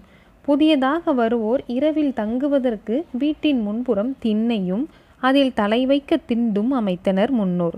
இன்று வீட்டு திண்ணை வைத்து கட் வீட்டு திண்ணை வைத்து கட்டுவதும் இல்லை. அறிமுகமில்லாத புதியவர்களை விருந்தினர்களாக ஏற்பதுவும் இல்லை. இருப்பினும் திருவிழா காலங்களில் ஊருக்கு வரும் புதியவர்களையும் அழைத்து அன்போடு விருந்தளிப்பதை சில இடங்களில் காண முடிகிறது. முன்னர் திருமணத்தை உறுதி செய்தல் திருமணம் வளைகாப்பு பிறந்த நாள் புதுமனை புகுவிழா போன்ற இல்ல விழாக்களாகவே கொண்டாடினர். போன்றவற்றை இல்ல விழாக்களாகவே கொண்டாடினர். அப்போது மிகுதியான விருந்தினர்களை வரவேற்று உல உணவளித்து மகிழ்ந்தனர். அந்த இல்ல விழா நாட்களில் அப்பகுதி வாழ் மக்களும் வெளியூர் விருந்தினர்களுக்கு தேவையான உதவிகளை செய்தனர். காலப்போக்கில் வீட்டில் நடைபெற்ற விழாக்கள் திருமணக்கூடங்களுக்கு கூடங்களுக்கு இடம்பெயர்ந்துவிட்டன பண்பாட்டு மாற்றமாக இன்று சில இடங்களில் விருந்தினர்களை வரவேற்பது முதல் பந்தியில் உபசரித்து வழியனுப்பும் வரை திருமண ஏற்பாட்டாளர்களை செய்யும் விருந்தோம்பல் நடைபெறுவதை காண முடிகிறது. பண்டைய தமிழர் இல்லங்களிலும் உள்ளங்களிலும் விருந்தோம்பல் பண்பாடு செழித்திருந்தது. அந்த உயரிய தமிழ் பண்பாடு இன்றைய தமிழர்களிடம் மேற்கூறிய முறைகளில் பின்பற்றப்படுகின்றது. காலந்தோறும் தமிழர்களின் அடையாளமாக விளங்கும் உயர் பண்பான் உயர் பண்பான விருந்தோம்பலை போற்றி பெருமிதம் கொள்வோம். அடுத்து ஒரு தெரிந்து தெளிவோம் அப்படிங்கிறது கொடுத்துருக்காங்க. வாழை இலையில் விருந்து. தமிழர் பண்பாட்டில் வாழை இலைக்கு தனித்த இடமுண்டு. தலைவாழை இலையில் விருந்தினருக்கு உணவளிப்பது நம் மரபாக கருதப்படுகிறது. நம் மக்கள் வாழை இலையின் மருத்துவ பயன்களை அன்றே அறிந்திருந்தனர். தமிழர்கள் உணவு பரிமாறும் முறையை நன்கு அறிந்திருந்தனர். உண்பவரின் இடப்பக்கம் வாழை இலையின் குறுகலான பகுதியும் வலப்பக்கம் இலையின் விரிந்த பகுதியும் வர வேண்டும். ஏனென்றால் வலது பக்க கையால் உணவு உண்ணும் பழக்கமுடையவர்கள் நாம். இலையில் இடது ஓரத்தில் உப்பு ஊறுகாய் இனிப்பு முதலான அளவில் சிறிய உணவு வகைகளையும் வலது ஓரத்தில் காய்கறி கீரை கோட்டு முதலான அளவில் பெரிய உணவு வகைகளையும் நடுவில் சோறும் வைத்து எடுத்துண்ண வசதியாக பரிமாறுவார்கள். இலையில் இடது ஓரத்தில் உப்பு ஊறுகாய் இனிப்பு முதலான அளவில் சிறிய உணவு வகைகளையும் வலது ஓரத்தில் காய்கறி கீரை கூட்டு முதலான அளவில் பெரிய உணவு வகைகளையும் நடுவில் சோறும் வைத்து எடுத்துண்ண வசதியாக பரிமாறுவார்கள். உண்பவர் மனமறிந்து அவர்கள் விரும்பி சாப்பிடும் உணவு வகைகளை பரிவுடன் பரிமாறுவர். அடுத்து எத்திசையும் புகழ் மணக்க அப்படின்னு ஒரு பாக்ஸ் இன்ஃபர்மேஷன் கொடுத்துருக்காங்க. எத்திசையும் புகழ் மணக்க. அமெரிக்காவின் மினசோட்டா தமிழ்ச்சங்கம் வாழை இலை விருந்து விழாவை ஆண்டுதோறும் கொண்டாடி வருகிறது. அமெரிக்காவின் மினசோட்டா தமிழ்ச்சங்கம் வாழை இலை விருந்து விழாவை ஆண்டுதோறும் கொண்டாடி வருகிறது. தமிழர்களின் பாரம்பரிய உணவு வகைகளை கொண்டு வாழை இலையில் விருந்து வைக்கின்றனர். முருங்கைக்காய் சாம் முருங்கைக்காய் சாம்பார் மோர்குழம்பு மோர்குழம்பு வேப்பம்பூ ரசம் வெண்டைக்காய் கூட்டு திணை பாயாசம் அப்பளம் என சுவையாக தமிழர் விருந்து கொ தமிழர் விருந்து கொடுக்கின்றனர். அங்கு வாழும் தமிழர்கள் பலரும் இந்த விருந்தில் பங்கேற்று சிறப்பிக்கின்றனர். தொடர்ந்து பல பண்பாட்டு நிகழ்வுகளையும் நிகழ்த்தி வருகின்றனர். அடுத்து ஒரு முக்கியமான தகவல் என்னென்னா பாரதிதாசனார் சொன்னது இட்டதோர் தாமரை பூ இதழ் விரித்திருத்தல் போல வட்டமாய் புறாக்கள் கூடி இறையுண்ணும் கூறியவர் பாரதிதாசனார். இட்டதோர் தாமரை பூ இதழ் விரித்திருத்தல் இதழ் விரித்திருத்தல் போல வட்டமாய் புறாக்கள் கூடி இறையுண்ணும் பாரதிதாசனார் சொல்லியிருக்கார். அவ்வளோதான் அந்த லெசன் முடிஞ்சது. முக்கியமான பாடம். நிறைய முக்கியமான தகவல்கள்லாம் கொடுத்துருக்காங்க அதில். தேங்க்யூ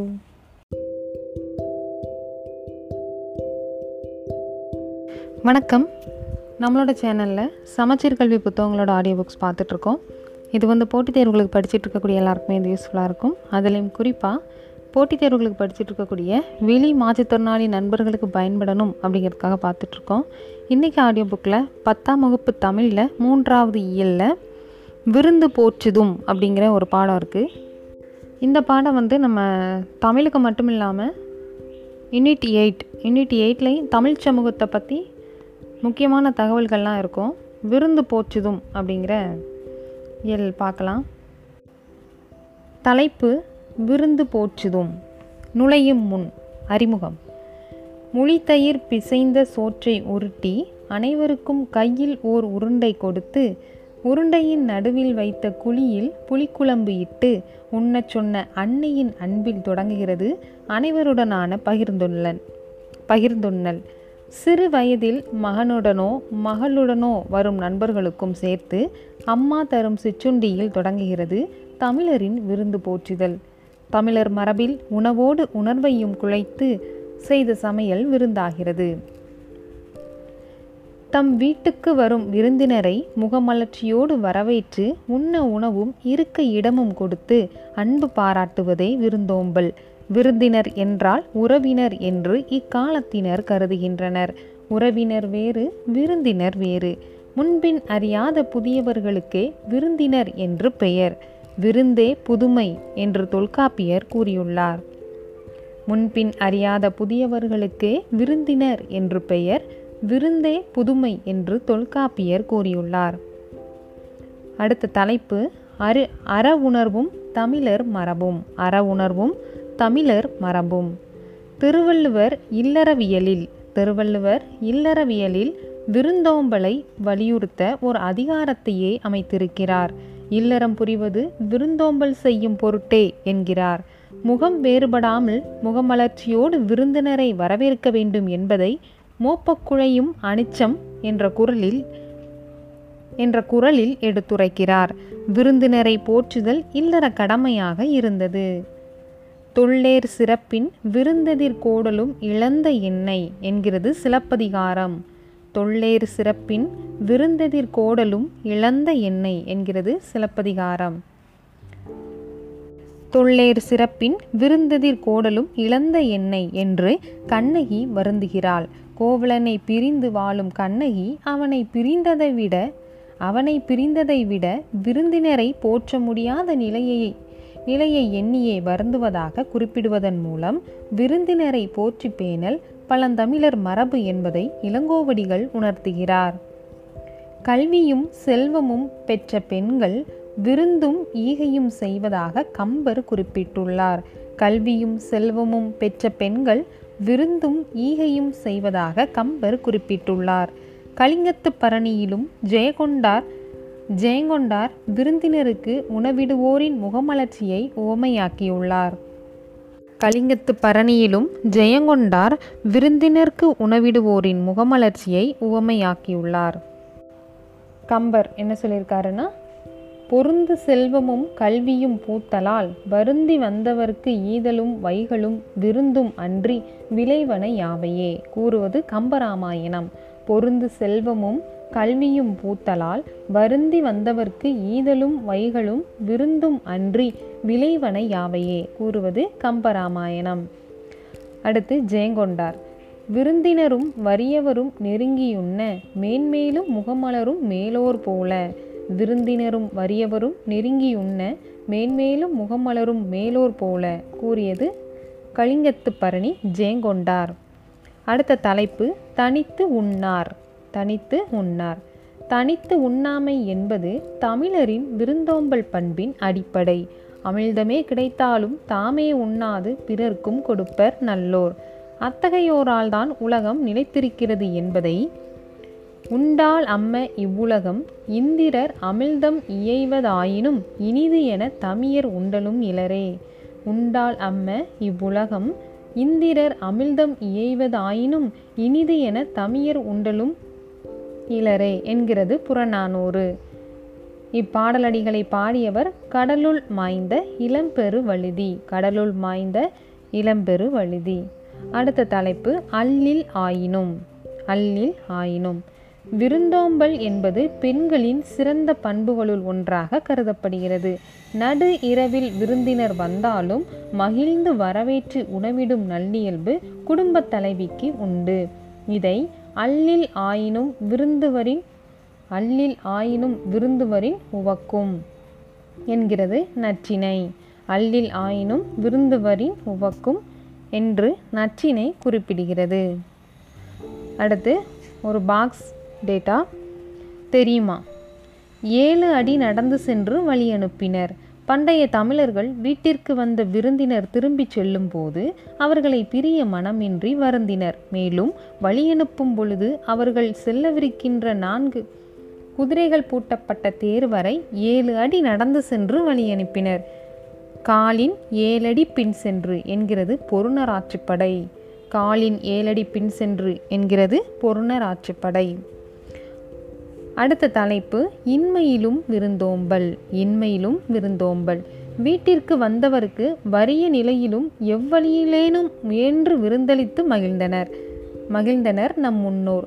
தானியம் ஏதும் இல்லாத நிலையில் விதைக்காக வைத்திருந்த திணையை உரலில் இட்டு குத்தி எடுத்து விருந்தினருக்கு விருந்தளித்தாள் தலைவி. இதனை குரல் உணங்கு விதைத்தினை உரல்வாய் பெய்து சிறிது புறப்பட்டன்றோ இழல் குரல் உணங்கு விதைத்தினை உரல்வாய் பெய்து சிறிது புறப்பட்டன்றோ இழல் என்று புறநானூறு காட்சிப்படுத்துகிறது. நேற்று வந்த விருந்தினரை பேணுவதற்கு பொருள் தேவைப்பட்டதால் இரும்பினால் செய்த பழைய வாளை அடகு வைத்தான் தலைவன். இன்றும் விருந்தினர் வந்ததால் தன் கருங்கோட்டு சீரியாலை பணையம் வைத்து விருந்தளித்தான் என்கிறது புறநானூறு.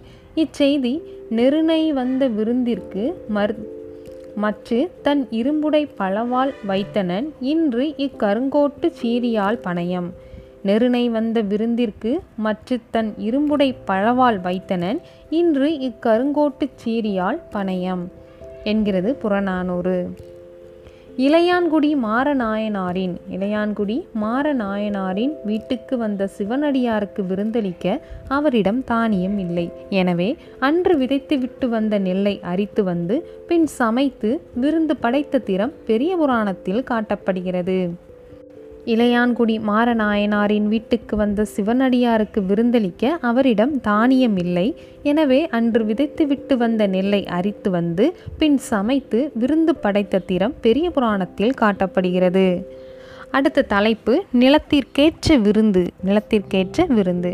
நெய்தல் நிலத்தவர் பாணர்களை வரவேற்று குழல் மீன் கறியும் பிறவும் கொடுத்தனர் என்கிறது சிறுபானாற்றுப்படை நெய்தல் நிலத்தவர் பாணர்களை வரவேற்று குழல் மீன் கறியும் பிறவும் கொடுத்தனர் என்கிறது சிறுபானாற்று படை. அடுத்து ஒரு பாக்ஸ் இன்ஃபர்மேஷன் இலையை மடிப்பதற்கு முந்தைய வினாடிக்கு முன்பாக மறுக்க மறுக்க பரிமாறப்பட்ட கூடுதல் இட்லியில் நீண்டு கொண்டிருந்தது பிரியங்களின் நீள் சரடு.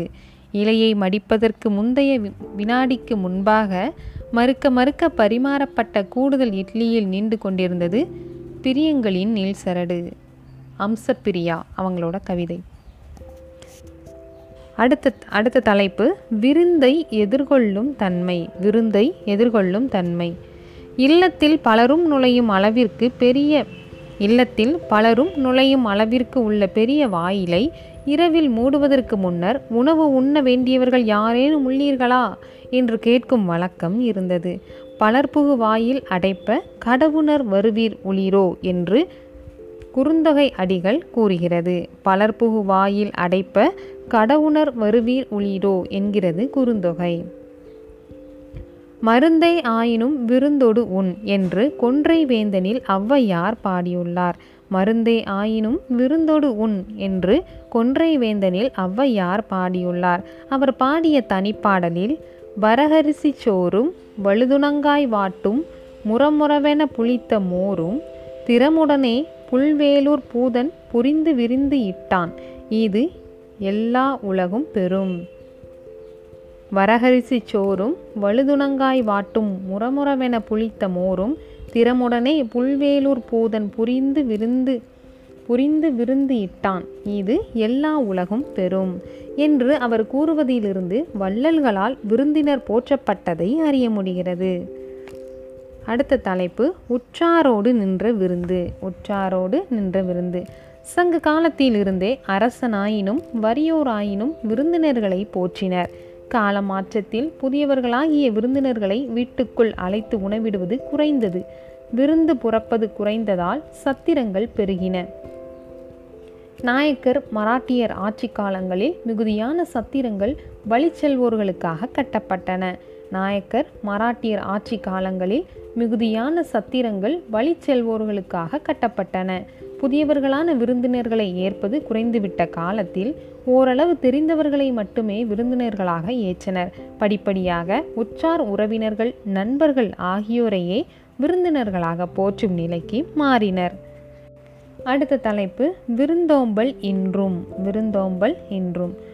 புதியதாக வருவோர் இரவில் தங்குவதற்கு வீட்டின் முன்புறம் திண்ணையும் அதில் தலை வைக்க திண்டும் அமைத்தனர் முன்னோர். இன்று வீட்டு திண்ணை வைத்து கட் வீட்டு திண்ணை வைத்து கட்டுவதும் இல்லை அறிமுகமில்லாத புதியவர்களை விருந்தினர்களாக ஏற்பதுவும் இல்லை. இருப்பினும் திருவிழா காலங்களில் ஊருக்கு வரும் புதியவர்களையும் அழைத்து அன்போடு விருந்தளிப்பதை சில இடங்களில் காண முடிகிறது. முன்னர் திருமணத்தை உறுதி செய்தல் திருமணம் வளைகாப்பு பிறந்த நாள் புதுமனை புகுவிழா போன்ற இல்ல விழாக்களாகவே கொண்டாடினர். போன்றவற்றை இல்ல விழாக்களாகவே கொண்டாடினர். அப்போது மிகுதியான விருந்தினர்களை வரவேற்று உல உணவளித்து மகிழ்ந்தனர். அந்த இல்ல விழா நாட்களில் அப்பகுதி வாழ் மக்களும் வெளியூர் விருந்தினர்களுக்கு தேவையான உதவிகளை செய்தனர். காலப்போக்கில் வீட்டில் நடைபெற்ற விழாக்கள் திருமண கூடங்களுக்கு இடம்பெயர்ந்துவிட்டன பண்பாட்டு மாற்றமாக இன்று சில இடங்களில் விருந்தினர்களை வரவேற்பது முதல் பந்தியில் உபசரித்து வழியனுப்பும் வரை திருமண ஏற்பாட்டாளர்களை செய்யும் விருந்தோம்பல் நடைபெறுவதை காண முடிகிறது. பண்டைய தமிழர் இல்லங்களிலும் உள்ளங்களிலும் விருந்தோம்பல் பண்பாடு செழித்திருந்தது. அந்த உயரிய தமிழ் பண்பாடு இன்றைய தமிழர்களிடம் மேற்கூறிய முறைகளில் பின்பற்றப்படுகின்றது. காலந்தோறும் தமிழர்களின் அடையாளமாக விளங்கும் உயர் பண்பான் உயர் பண்பான விருந்தோம்பலை போற்றி பெருமிதம் கொள்வோம். அடுத்து ஒரு தெரிந்து தெளிவோம் அப்படிங்கிறது கொடுத்துருக்காங்க. வாழை இலையில் விருந்து. தமிழர் பண்பாட்டில் வாழை இலைக்கு தனித்த இடமுண்டு. தலைவாழை இலையில் விருந்தினருக்கு உணவளிப்பது நம் மரபாக கருதப்படுகிறது. நம் மக்கள் வாழை இலையின் மருத்துவ பயன்களை அன்றே அறிந்திருந்தனர். தமிழர்கள் உணவு பரிமாறும் முறையை நன்கு அறிந்திருந்தனர். உண்பவரின் இடப்பக்கம் வாழை இலையின் குறுகலான பகுதியும் வலப்பக்கம் இலையின் விரிந்த பகுதியும் வர வேண்டும். ஏனென்றால் வலது பக்க கையால் உணவு உண்ணும் பழக்கமுடையவர்கள் நாம். இலையில் இடது ஓரத்தில் உப்பு ஊறுகாய் இனிப்பு முதலான அளவில் சிறிய உணவு வகைகளையும் வலது ஓரத்தில் காய்கறி கீரை கூட்டு முதலான அளவில் பெரிய உணவு வகைகளையும் நடுவில் சோறும் வைத்து எடுத்துண்ண வசதியாக பரிமாறுவார்கள். இலையில் இடது ஓரத்தில் உப்பு ஊறுகாய் இனிப்பு முதலான அளவில் சிறிய உணவு வகைகளையும் வலது ஓரத்தில் காய்கறி கீரை கூட்டு முதலான அளவில் பெரிய உணவு வகைகளையும் நடுவில் சோறும் வைத்து எடுத்துண்ண வசதியாக பரிமாறுவார்கள். உண்பவர் மனமறிந்து அவர்கள் விரும்பி சாப்பிடும் உணவு வகைகளை பரிவுடன் பரிமாறுவர். அடுத்து எத்திசையும் புகழ் மணக்க அப்படின்னு ஒரு பாக்ஸ் இன்ஃபர்மேஷன் கொடுத்துருக்காங்க. எத்திசையும் புகழ் மணக்க. அமெரிக்காவின் மினசோட்டா தமிழ்ச்சங்கம் வாழை இலை விருந்து விழாவை ஆண்டுதோறும் கொண்டாடி வருகிறது. அமெரிக்காவின் மினசோட்டா தமிழ்ச்சங்கம் வாழை இலை விருந்து விழாவை ஆண்டுதோறும் கொண்டாடி வருகிறது. தமிழர்களின் பாரம்பரிய உணவு வகைகளை கொண்டு வாழை இலையில் விருந்து வைக்கின்றனர். முருங்கைக்காய் சாம் முருங்கைக்காய் சாம்பார் மோர்குழம்பு மோர்குழம்பு வேப்பம்பூ ரசம் வெண்டைக்காய் கூட்டு திணைப்பாயாசம் அப்பளம் என சுவையாக தமிழர் விருந்து கொ தமிழர் விருந்து கொடுக்கின்றனர். அங்கு வாழும் தமிழர்கள் பலரும் இந்த விருந்தில் பங்கேற்று சிறப்பிக்கின்றனர். தொடர்ந்து பல பண்பாட்டு நிகழ்வுகளையும் நிகழ்த்தி வருகின்றனர். அடுத்து ஒரு முக்கியமான தகவல் என்னென்னா பாரதிதாசனார் சொன்னது இட்டதோர் தாமரை பூ இதழ் விரித்திருத்தல் போல வட்டமாய் புறாக்கள் கூடி இறையுண்ணும் கூறியவர் பாரதிதாசனார். இட்டதோர் தாமரை பூ இதழ் விரித்திருத்தல் இதழ் விரித்திருத்தல் போல வட்டமாய் புறாக்கள் கூடி இறையுண்ணும் பாரதிதாசனார் சொல்லியிருக்கார். அவ்வளோதான் அந்த லெசன் முடிஞ்சது. முக்கியமான பாடம். நிறைய முக்கியமான தகவல்கள்லாம் கொடுத்துருக்காங்க அதில். தேங்க்யூ வணக்கம். நம்மளோட சேனலில் சமச்சீர் கல்வி புத்தகங்களோட ஆடியோ புக்ஸ் பார்த்துட்ருக்கோம். இது வந்து போட்டித் தேர்வுகளுக்கு படிச்சுட்டு இருக்கக்கூடிய எல்லாருக்குமே இது யூஸ்ஃபுல்லாக இருக்கும். அதுலேயும் குறிப்பாக போட்டித் தேர்வுகளுக்கு படிச்சுட்டு இருக்கக்கூடிய வெளி மாற்றுத்திறனாளி நண்பர்களுக்கு பயன்படணும் அப்படிங்கிறதுக்காக பார்த்துட்ருக்கோம். இன்றைக்கி ஆடியோ புக்கில் பத்தாம் வகுப்பு தமிழில் மூன்றாவது இயலில் விருந்து போற்றுதும் அப்படிங்கிற ஒரு பாடம் இருக்குது இந்த பாடம் வந்து நம்ம தமிழுக்கு மட்டும் இல்லாமல் யூனிட் எயிட் யூனிட் எயிட்லேயும் தமிழ் சமூகத்தை பற்றி முக்கியமான தகவல்கள்லாம் இருக்கும். விருந்து போற்றுதும் அப்படிங்கிற இயல் பார்க்கலாம். தலைப்பு விருந்து போற்றுதும். நுழையும் முன் அறிமுகம். முழித்தயிர் பிசைந்த சோற்றை உருட்டி அனைவருக்கும் கையில் ஓர் உருண்டை கொடுத்து உருண்டையின் நடுவில் வைத்த குழியில் புளிக்குழம்பு இட்டு உண்ணச் சொன்ன அன்னையின் அன்பில் தொடங்குகிறது. அனைவருடனான பகிர்ந்துள்ளன் பகிர்ந்துண்ணல் சிறு வயதில் மகனுடனோ மகளுடனோ வரும் நண்பர்களுக்கும் சேர்த்து அம்மா தரும் சிற்றுண்டியில் தொடங்குகிறது தமிழரின் விருந்து போற்றுதல். தமிழர் மரபில் உணவோடு உணர்வையும் குழைத்து செய்த சமையல் விருந்தாகிறது. தம் வீட்டுக்கு வரும் விருந்தினரை முகமலர்ச்சியோடு வரவேற்று உண்ண உணவும் இருக்க இடமும் கொடுத்து அன்பு பாராட்டுவதே விருந்தோம்பல். விருந்தினர் என்றால் உறவினர் என்று இக்காலத்தினர் கருதுகின்றனர். உறவினர் வேறு விருந்தினர் வேறு. முன்பின் அறியாத புதியவர்களுக்கே விருந்தினர் என்று பெயர். விருந்தே புதுமை என்று தொல்காப்பியர் கூறியுள்ளார். முன்பின் அறியாத புதியவர்களுக்கே விருந்தினர் என்று பெயர். விருந்தே புதுமை என்று தொல்காப்பியர் கூறியுள்ளார். அடுத்த தலைப்பு அரு அற உணர்வும் தமிழர் மரபும். அற உணர்வும் தமிழர் மரபும். திருவள்ளுவர் இல்லறவியலில் திருவள்ளுவர் இல்லறவியலில் விருந்தோம்பலை வலியுறுத்த ஒரு அதிகாரத்தையே அமைத்திருக்கிறார். இல்லறம் புரிவது விருந்தோம்பல் செய்யும் பொருட்டே என்கிறார். முகம் வேறுபடாமல் முகமலர்ச்சியோடு விருந்தினரை வரவேற்க வேண்டும் என்பதை மோப்பக்குழையும் அனிச்சம் என்ற குரலில் என்ற குரலில் எடுத்துரைக்கிறார்.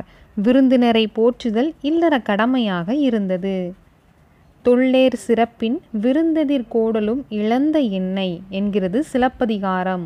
தொள்ளேர் சிறப்பின் விருந்தெதிர் கோடலும் இழந்த எண்ணெய் என்கிறது சிலப்பதிகாரம். தொள்ளேர் சிறப்பின் விருந்தெதிர் கோடலும் இழந்த எண்ணெய் என்று கண்ணகி வருந்துகிறாள். கோவலனை பிரிந்து வாழும் கண்ணகி அவனை பிரிந்ததை விட அவனை பிரிந்ததை விட விருந்தினரை போற்ற முடியாத நிலையை நிலையை எண்ணியே வருந்துவதாக குறிப்பிடுவதன் மூலம் விருந்தினரை போற்றி பேணல் பழந்தமிழர் மரபு என்பதை இளங்கோவடிகள் உணர்த்துகிறார். கல்வியும் செல்வமும் பெற்ற பெண்கள் விருந்தும் ஈகையும் செய்வதாக கம்பர் குறிப்பிட்டுள்ளார். கல்வியும் செல்வமும் பெற்ற பெண்கள் விருந்தும் ஈகையும் செய்வதாக கம்பர் குறிப்பிட்டுள்ளார். கலிங்கத்து பரணியிலும் ஜெயகொண்டார் ஜெயங்கொண்டார் விருந்தினருக்கு உணவிடுவோரின் முகமலர்ச்சியை உவமையாக்கியுள்ளார். கலிங்கத்து பரணியிலும் ஜெயங்கொண்டார் விருந்தினருக்கு உணவிடுவோரின் முகமலர்ச்சியை உவமையாக்கியுள்ளார். கம்பர் என்ன சொல்லியிருக்காருன்னா பொருந்து செல்வமும் கல்வியும் பூத்தலால் வருந்தி வந்தவர்க்கு ஈதலும் வைகளும் விருந்தும் அன்றி விளைவன யாவையே கூறுவது கம்பராமாயணம். பொருந்து செல்வமும் கல்வியும் பூத்தலால் வருந்தி வந்தவர்க்கு ஈதலும் வைகளும் விருந்தும் அன்றி விளைவன யாவையே? கூறுவது கம்பராமாயணம். அடுத்து ஜெயங்கொண்டார். விருந்தினரும் வறியவரும் நெருங்கியுண்ண மேன்மேலும் முகமலரும் மேலோர் போல. விருந்தினரும் வறியவரும் நெருங்கியுண்ண மேன்மேலும் முகமலரும் மேலோர் போல. கூறியது கலிங்கத்து பரணி ஜெயங்கொண்டார். அடுத்த தலைப்பு தனித்து உண்ணார். தனித்து உண்ணார். தனித்து உண்ணாமை என்பது தமிழரின் விருந்தோம்பல் பண்பின் அடிப்படை. அமிழ்தமே கிடைத்தாலும் தாமே உண்ணாது பிறர்க்கும் கொடுப்பர் நல்லோர். அத்தகையோரால் தான் உலகம் நிலைத்திருக்கிறது என்பதை உண்டால் அம்ம இவ்வுலகம் இந்திரர் அமிழ்தம் இயைவதாயினும் இனிது என தமியர் உண்டலும் இலரே உண்டால் அம்ம இவ்வுலகம் இந்திரர் அமிழ்தம் இயைவதாயினும் இனிது என தமியர் உண்டலும் இளரே என்கிறது புறநானூறு. இப்பாடலடிகளை பாடியவர் கடலுள் மாய்ந்த இளம்பெரு வழுதி. கடலுள் மாய்ந்த இளம்பெரு வழுதி. அடுத்த தலைப்பு அல்லில் ஆயினும். அல்லில் ஆயினும். விருந்தோம்பல் என்பது பெண்களின் சிறந்த பண்புகளுள் ஒன்றாக கருதப்படுகிறது. நடு இரவில் விருந்தினர் வந்தாலும் மகிழ்ந்து வரவேற்று உணவிடும் நல்லியல்பு குடும்பத் தலைவிக்கு உண்டு. இதை அல்லில் ஆயினும் விருந்துவரின் அல்லில் ஆயினும் விருந்துவரின் உவக்கும் என்கிறது நற்றினை. அல்லில் ஆயினும் விருந்துவரின் உவக்கும் என்று நற்றினை குறிப்பிடுகிறது. அடுத்து ஒரு பாக்ஸ் டேட்டா தெரியுமா? ஏழு அடி நடந்து சென்று வழி அனுப்பினர் பண்டைய தமிழர்கள் வீட்டிற்கு வந்த விருந்தினர் திரும்பிச் செல்லும்போது அவர்களை பிரிய மனமின்றி வருந்தினர். மேலும் வழியனுப்பும் பொழுது அவர்கள் செல்லவிருக்கின்ற நான்கு குதிரைகள் பூட்டப்பட்ட தேர் வரை ஏழு அடி நடந்து சென்று வழியனுப்பினர் காலின் ஏழடி பின் சென்று என்கிறது பொருணர் ஆட்சிப்படை காலின் ஏழடி பின் சென்று என்கிறது பொருணர் ஆட்சிப்படை அடுத்த தலைப்பு இன்மையிலும் விருந்தோம்பல் இன்மையிலும் விருந்தோம்பல். வீட்டிற்கு வந்தவருக்கு வறிய நிலையிலும் எவ்வழியிலேனும் முயன்று விருந்தளித்து மகிழ்ந்தனர். மகிழ்ந்தனர் நம் முன்னோர். தானியம் ஏதும் இல்லாத நிலையில் விதைக்காக வைத்திருந்த திணையை உரலில் இட்டு குத்தி எடுத்து விருந்தினருக்கு விருந்தளித்தாள் தலைவி. இதனை குரல் உணங்கு விதைத்தினை உரல்வாய் பெய்து சிறிது புறப்பட்டன்றோ இழல் குரல் உணங்கு விதைத்தினை உரல்வாய் பெய்து சிறிது புறப்பட்டன்றோ இழல் என்று புறநானூறு காட்சிப்படுத்துகிறது. நேற்று வந்த விருந்தினரை பேணுவதற்கு பொருள் தேவைப்பட்டதால் இரும்பினால் செய்த பழைய வாளை அடகு வைத்தான் தலைவன். இன்றும் விருந்தினர் வந்ததால் தன் கருங்கோட்டு சீரியாலை பணயம் வைத்து விருந்தளித்தான் என்கிறது புறநானூறு. இச்செய்தி நெருணை வந்த விருந்திற்கு மர் மற்று தன் இரும்புடை பலவால் வைத்தனன் இன்று இக்கருங்கோட்டு சீரியால் பணயம். நெருணை வந்த விருந்திற்கு மற்று தன் இரும்புடை பழவால் வைத்தனன் இன்று இக்கருங்கோட்டு சீரியால் பணயம். என்கிறது புறநானூறு. இளையான்குடி மாரநாயனாரின் இளையான்குடி மாரநாயனாரின் வீட்டுக்கு வந்த சிவனடியாருக்கு விருந்தளிக்க அவரிடம் தானியம் இல்லை. எனவே அன்று விதைத்துவிட்டு வந்த நெல்லை அரித்து வந்து பின் சமைத்து விருந்து படைத்த திறம் பெரிய புராணத்தில் காட்டப்படுகிறது. இளையான்குடி மாரநாயனாரின் வீட்டுக்கு வந்த சிவனடியாருக்கு விருந்தளிக்க அவரிடம் தானியம் இல்லை. எனவே அன்று விதைத்துவிட்டு வந்த நெல்லை அரித்து வந்து பின் சமைத்து விருந்து படைத்த திறம் பெரிய புராணத்தில் காட்டப்படுகிறது. அடுத்த தலைப்பு நிலத்திற்கேற்ற விருந்து நிலத்திற்கேற்ற விருந்து.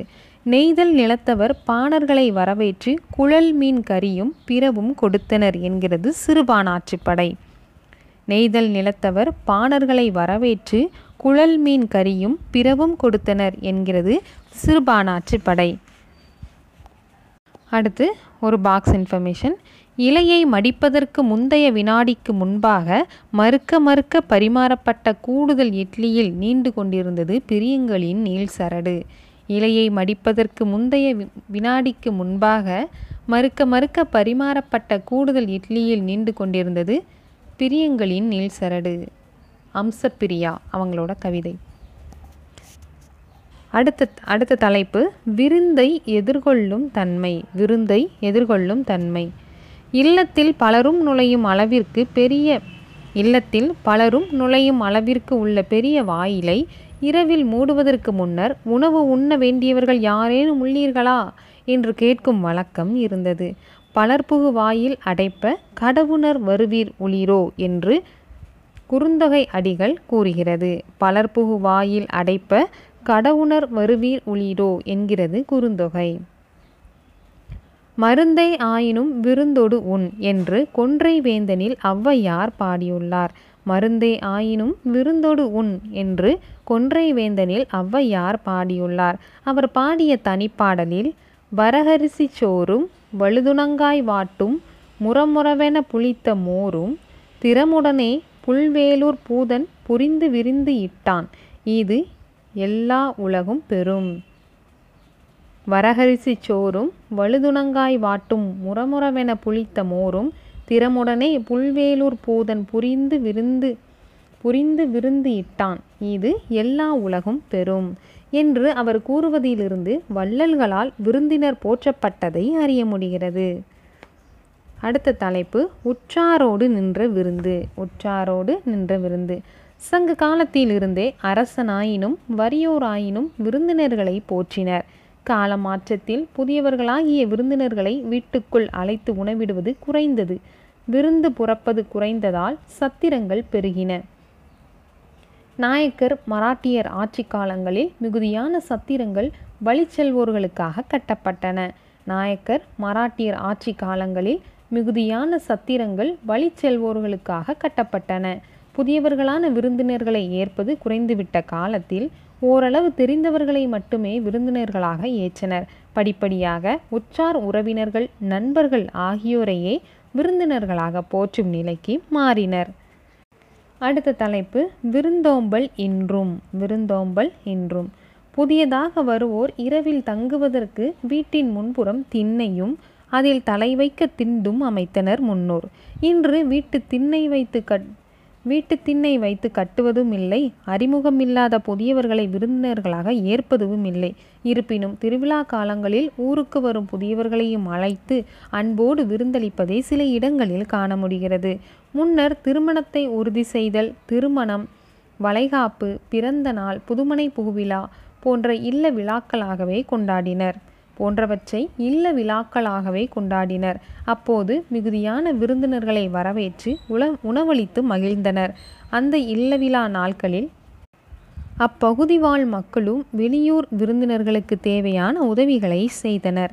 காலப்போக்கில் வீட்டில் நடைபெற்ற விழாக்கள் திருமண கூடங்களுக்கு இடம்பெயர்ந்துவிட்டன பண்பாட்டு மாற்றமாக இன்று சில இடங்களில் விருந்தினர்களை வரவேற்பது முதல் பந்தியில் உபசரித்து வழியனுப்பும் வரை திருமண ஏற்பாட்டாளர்களை செய்யும் விருந்தோம்பல் நடைபெறுவதை காண முடிகிறது.